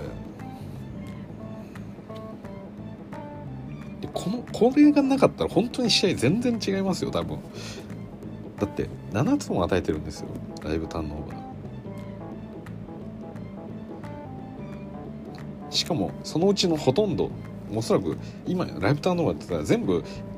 レイカーズのいいディフェンスから生まれたそのトランジションとかですよ。これ何点失ってるんでしょうね本当にこれって。はい。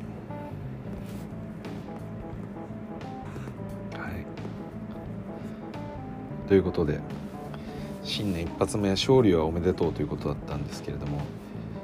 このターンオーバーはエグすぎるという。でした。でえっとまあターンオーバーのお話は、まあ、散々言ったんでここからは、えー、ラスの今日の良かったところをやっぱり見ていきたいなと思います。でまあターンオーバー9つしましたけどアシストも5つしてるんでこれ見ていきましょう。やっぱ悪いところだけ見るっていうのはフェアではないと思うんで第1クォーター残り7分ですね。ラスからレブロンに対してレイアップ決めましたレブロン。ですが 思ったよりも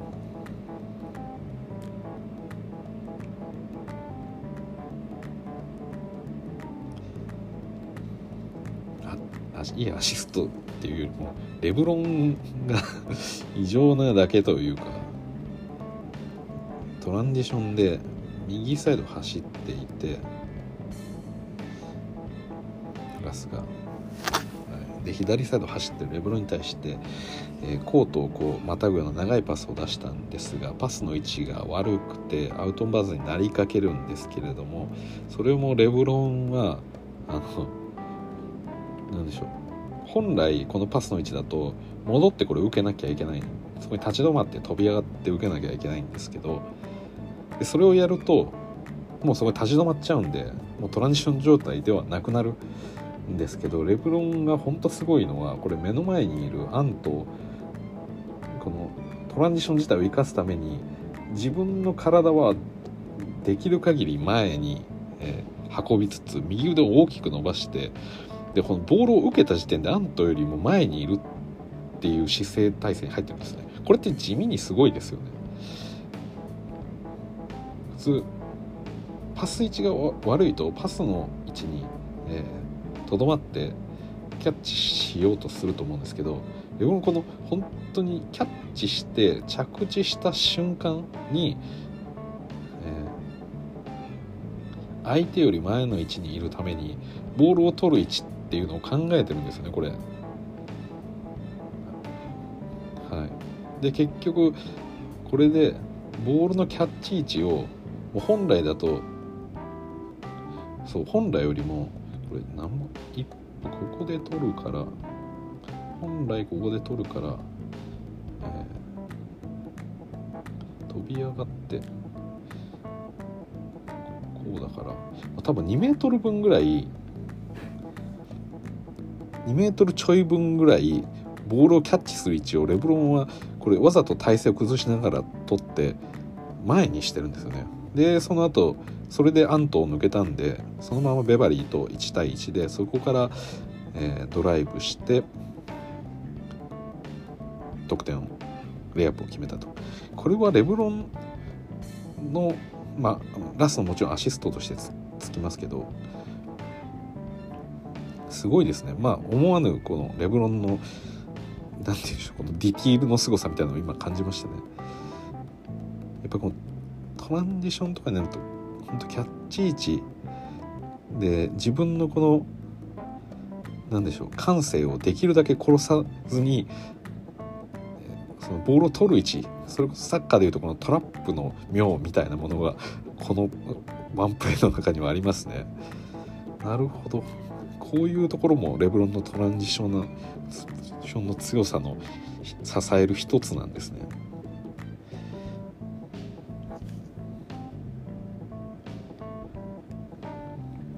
はい。ということでラストのアシスト2本目見ていきましょ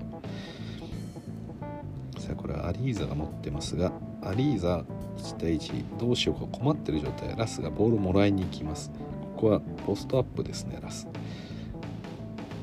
ポストアップの位置から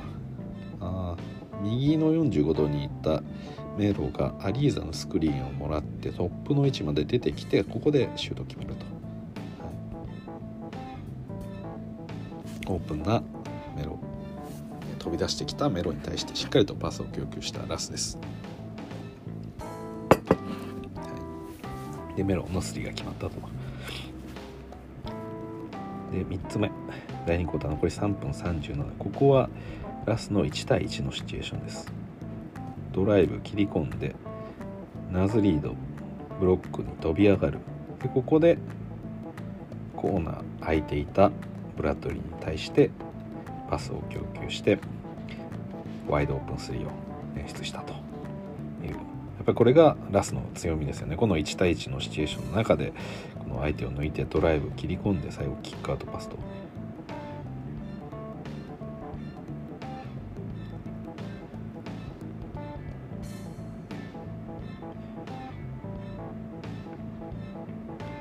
この進行方向に対してこのそのまま流れていくキックアウトパス右45からリムに対してアタックしてその後左サイドに左コーナーにいるブラッドリーに対して、えー、パスが回ってるんでこれだとそれなりの球威を持ってパスを出せるんでターンオーバー食らいづらいですよねやっぱり。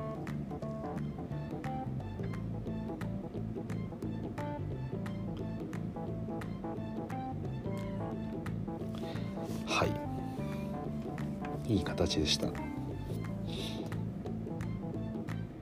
1対1からねこのワイドオープンを作れるっていうのはやっぱりすごい強みだと思うので。さあ続いて第3クォーター残り11分半。あこれはエンドラインからのスローインのシチュエーションですね。スローインのシチュエーション。レブロンが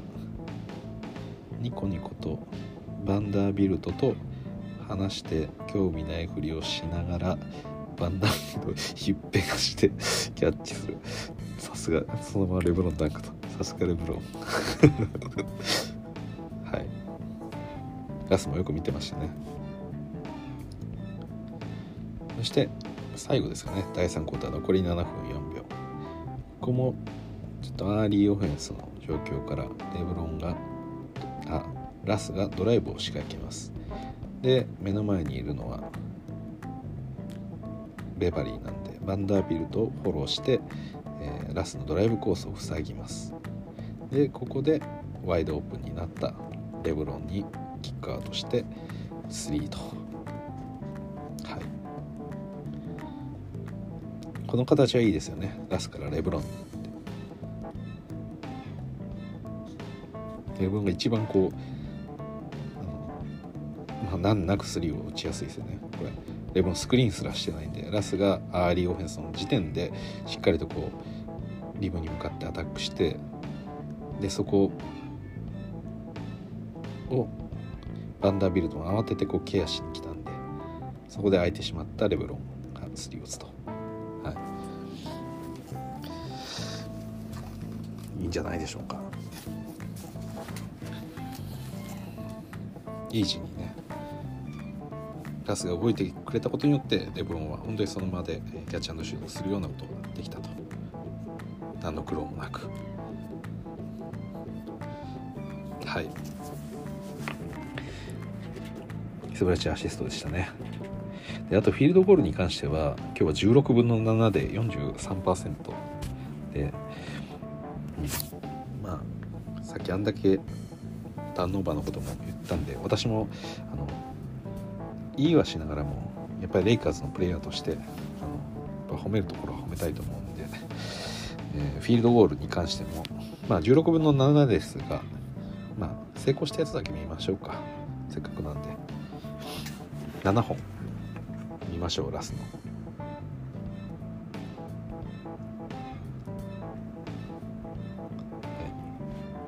ここは。ラスがレブロンのスクリーンを使ってから真ん中にドライブしていきます。かなり窮屈なエリア。ペイント一気に攻めていって。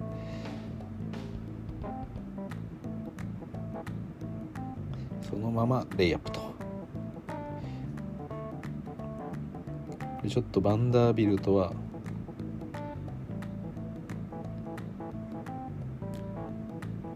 キックアウトパスが出るだこんだけ密集してればキックアウトパス出るだろうと言って外目に守ってしまったのがアダとなりましたね。ガスがそのまま、えー、レイアップを決めた。は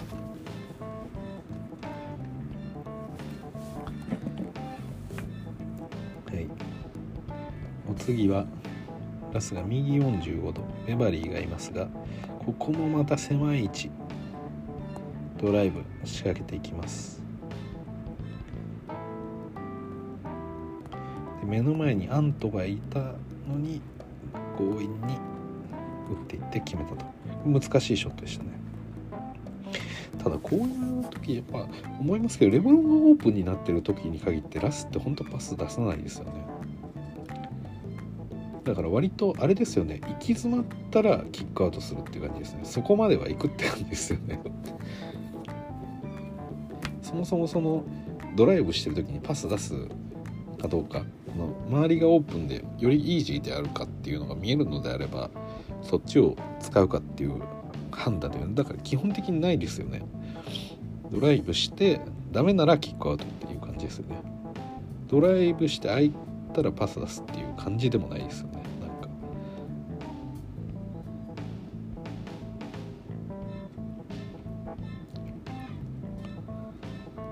さあ続いて第2クォーター残り3分。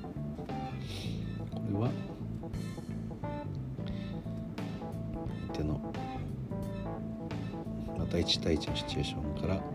ドライブ切り込んでレイアップ。これはいいですね。1対1で抜き去って。こうこういう形で得点できるっていうのは本当に強いところですよね。さあ今度はレブロンがポストプレーをしていますが。ポストプレーをしつつダブルチームラスについていたアントがダブルチームに行ったところラスが飛び出してボールを受けた。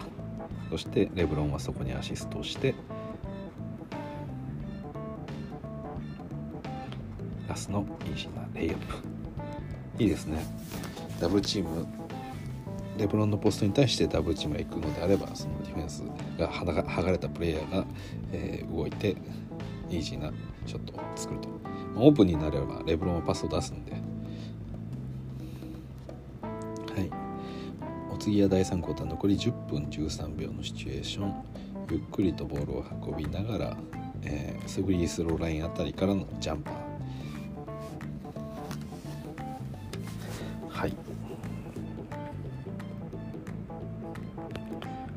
続いては。右45の位置からレブロンがスクリーンに寄ろうとしたところドライブを仕掛けてベバリーも目の前にいる中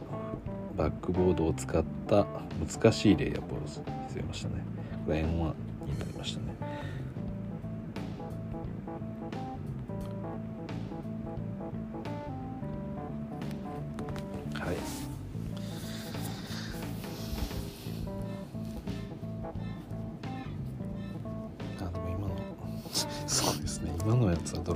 ドライブ本当はしてほしくないですけど、まあ、決めりゃ OK なんですけど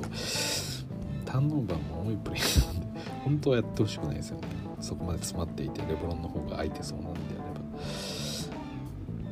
ば。さあ今度はラスがボールを持ってレブロンとのピックアンドロールですね。ですがレブロンスクリーンを当ててそこにできたスペースで、えー、N1 のフリースローラインからのジャンパー。これよく決めましたね、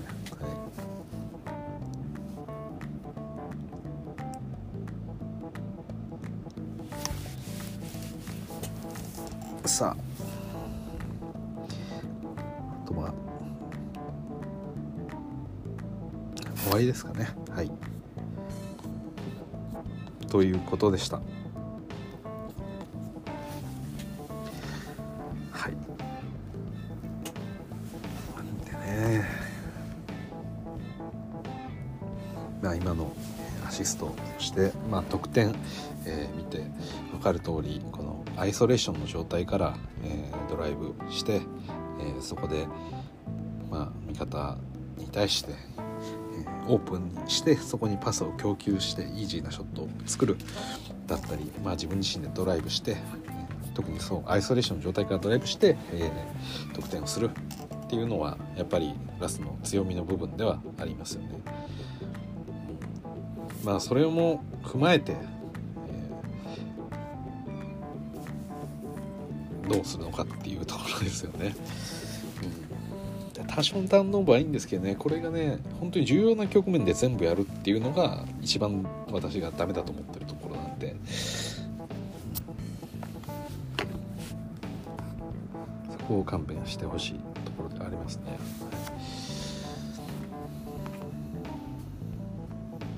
どういう形何をすれば改善できるのかっていうのもよく分かりませんけど、気をつけてもらうしかないんですよね。はい、でえー、っと あと最後の今日の試合に関して言うとやっぱ THT ちょっと気になりますよね最近。まあそのすぐにフィットできるとは思ってはないんですけど、うん、なんかね精神的にちょっと今ダメですよね、いい状態じゃないというか。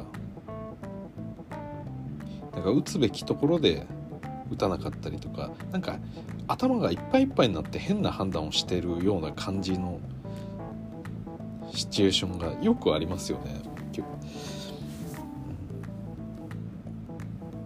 なんかそんな風に見えるんですよねなんか見てて。これやらなきゃあれやらなきゃとか。でそれが全部なんかこう裏目に出てるというか。普段もっと自分で行かなきゃ自分で行かなきゃってこう自分でスコアしていかなきゃっていう思いがやっぱもうありつつこのチーム自分がそのしっかりとアタックしつつもあの味方に渡した方が確率が高いのであればそこでしっかりとパスを出すとかそれもやんなきゃいけないみたいなこの2つのなんかこう相反する思いというかそこでもねじ込めるぐらいのやっぱり自分。自分のこの強みというか。なんかそれとなんかどっちを出せばいいのかっていうところで混乱してる感じがありますよね。でそれがやっぱりこの何でしょうかね。スコアリングできるプレイヤーといわゆるそのスタープレイヤーみたいなプレイヤーと普通のプレイヤーの違いってやっぱりすごいハードなタフな状況でも得点を取れるっていうのが一つ大きな要素だと思ってるんでやっぱりチームにとって役立つオフェンスにおいて役立つ選手っていうのは特にやっぱりスコアリングにおいてはそういう選手ですよね。なんでなんとなく THT は自分の強みがこのドライブだと思っていてでそれをまあそうだと思うんですけどそのドライブをチームに貢献できるようなやり方っていうのはしっかりとこうちょっとタフな状況でもなんとかねじ込んでいくっていうプレーですよね。だからそうですねなんでしょうちょっと強引すぎるようななんかレイアップだったりそのダンクだったりっていうのはちょっと目立ちますよね最近。まあ、それでもなんとか決めていたシーンとかも、まあ、去年もあったんで、まあ、それが一つの強みのように本人がなんか勘違いしてるんじゃないかなって気がするんですよねそのタフなショットでレイアップ決められるのは全然いいことだと思うんですけどタフなシチュエーションしなくても打てたシチュエーションをタフにしてしまってるような時がよくあるというかそのリムにアタックしていくとか無理やり押し込んでいく最後の粘りみたいなところにちょっと固執しすぎてる感があるというか。なんかそのプレーをやっていく中であの決め打ちでこうやってしまってるというかドライブしてリムついて自分がこうシュートモーションに入り始める頃にはもう最終的なフィニッシュはこれにしようっていうようななんか頭になってるような感じがするんですよね。だからそこで一歩二歩とこうドライブしていく中でこの相手のディフェンスがぐっとやっぱ詰まってきたんだったらパスを出すべき時もあると思いますし、まあ、そこでドライブするのをやめて一度味方にボールを返すシチュエーションもあると思いますし、うん、だからなんかそうなんですよね。変なところでこう止まって変なところでこう強引に行こうとしたりとかそこまでそのスペースがあってフェイダーウェイしなくていいんじゃないっていうところでフェイダーウェイしてたりとかなんかそういう感決めてる感があるというかそれをこうなんかは体にこうこれぐらいのスペースがある時にはこれを打つとかパスを出すとかここは、えー、フェイダーにするとかアップエンドアンダーを打つとかなんかその辺りの感覚っていうのがこう経験の中から来てるというよりかはなんか頭の中をベースにやってる気がするんですよね。だからなんかいろいろ考えてそうな頭がちょっと重たくなってるというかもっと反応する、まあ、ここ空いてる空いてるいけぐらいのなんか感じになってくれればもうちょっと何も考えずにプレイした方がいろいろといいんじゃないかなっていう気がしますよね。その TCT が、まあ、今日もねなんか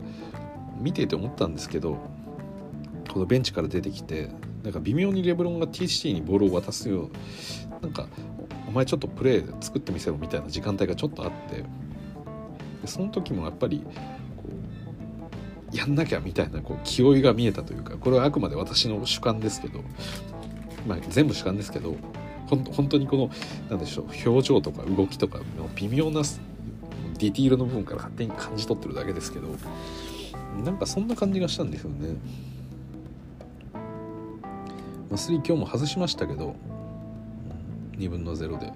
まあ、打っていいと思いますし THT ドライブする時でもパスする時でもなんか今の感じだと本当に強みがないプレイヤーになっていくんじゃないかなっていう気がするんですよね。うん、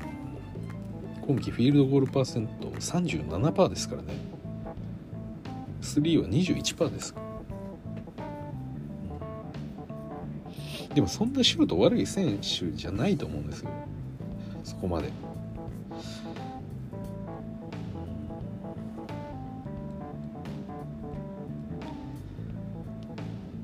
どうなんでしょうね。やっぱり一番気になりますよねこの2人は。今ラスト THT まあ、なんかね THT はまだ抜ける兆しがあるというかまだまだ若いんで、っていう感じですかね。はい。で今日はねまあ言いましたっけ？改めて得点言っておくとレブロンが26得点。39分出場です。で、えー、ついでがなんとマリク・モンクですよ。22得点。いや最高ですよねこのマリク・モンクマリク・モンクの超火力やばいですよね。いやこの電子レンジみたいな表現あれ誰が言ってましたっけ？なんかレイカーズのチームメンバーが言ってましたけどモンクは電子レンジだって。マイクロウェーブだって言ってたんで本当チーンってなるとバンバンこう入り出すという。もともとねレイカーズに来た時からなんかこう結構野心的なプレイヤーだなというか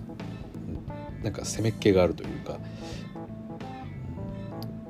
最初そんな印象はあったんですけどまあそこまで別に決まってきてたわけじゃなかったんであこれもしかしたら悪い方向に行くかもななんて思ってたんですけどでも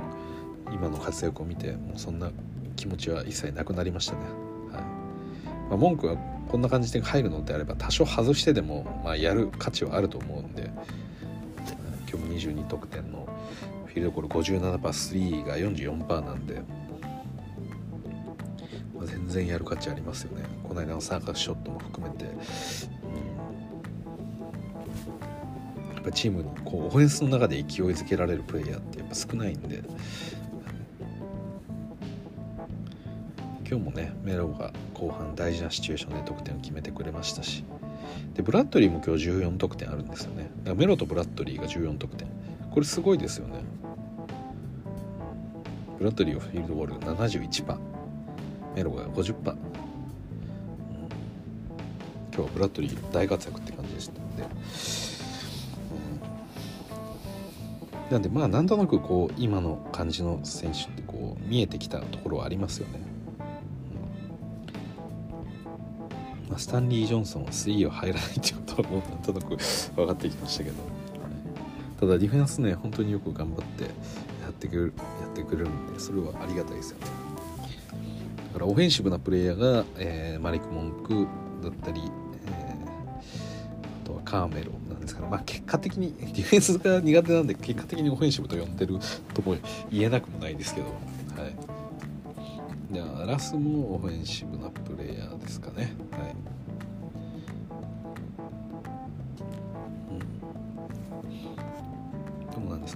エリントンだったりベースも最近ミニッツちょっともらえてないですし、まあ、ハワードディアンドレ・ジョーダンももらってないですしどうしていくんでしょうかね。はいということで今日は、えーまあ、三が日最終日ということでまあねレイカーズ勝利はしたんですけれどもちょっとネガティブなトーンで、えー、いろいろお話もしましたが、えー、今年一応ね、あのー、まあ、日本時間では1月1日の試合が、まあ、年明け一発目でしたが、まあ、向こうの時間ではね今日の試合が、えー、年明けからのレイカーズ初戦だったんで、まあ、そこをね、え勝利で飾れたっていうのは、まあ、選手たちのモチベーションっていうかあの気分としてはまあいいんじゃないでしょうかね。ただまあちょっとねフィル・ハンディとレブロンがなんかこうちょっと言い合ってたりとかそういう状況もあったんでチームの雰囲気が今ちょっと良くないのかなっていう気もしてます。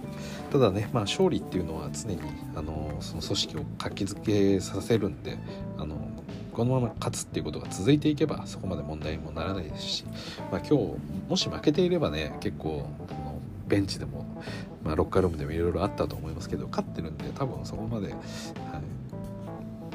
次頑張れよで話進むと思うんでとりあえず勝ち続けることっていうのが必要ですね。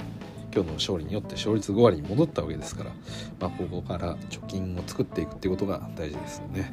はいということで、えー、皆さん、えー、ここまでお聴きいただきどうもありがとうございました。それじゃあまた。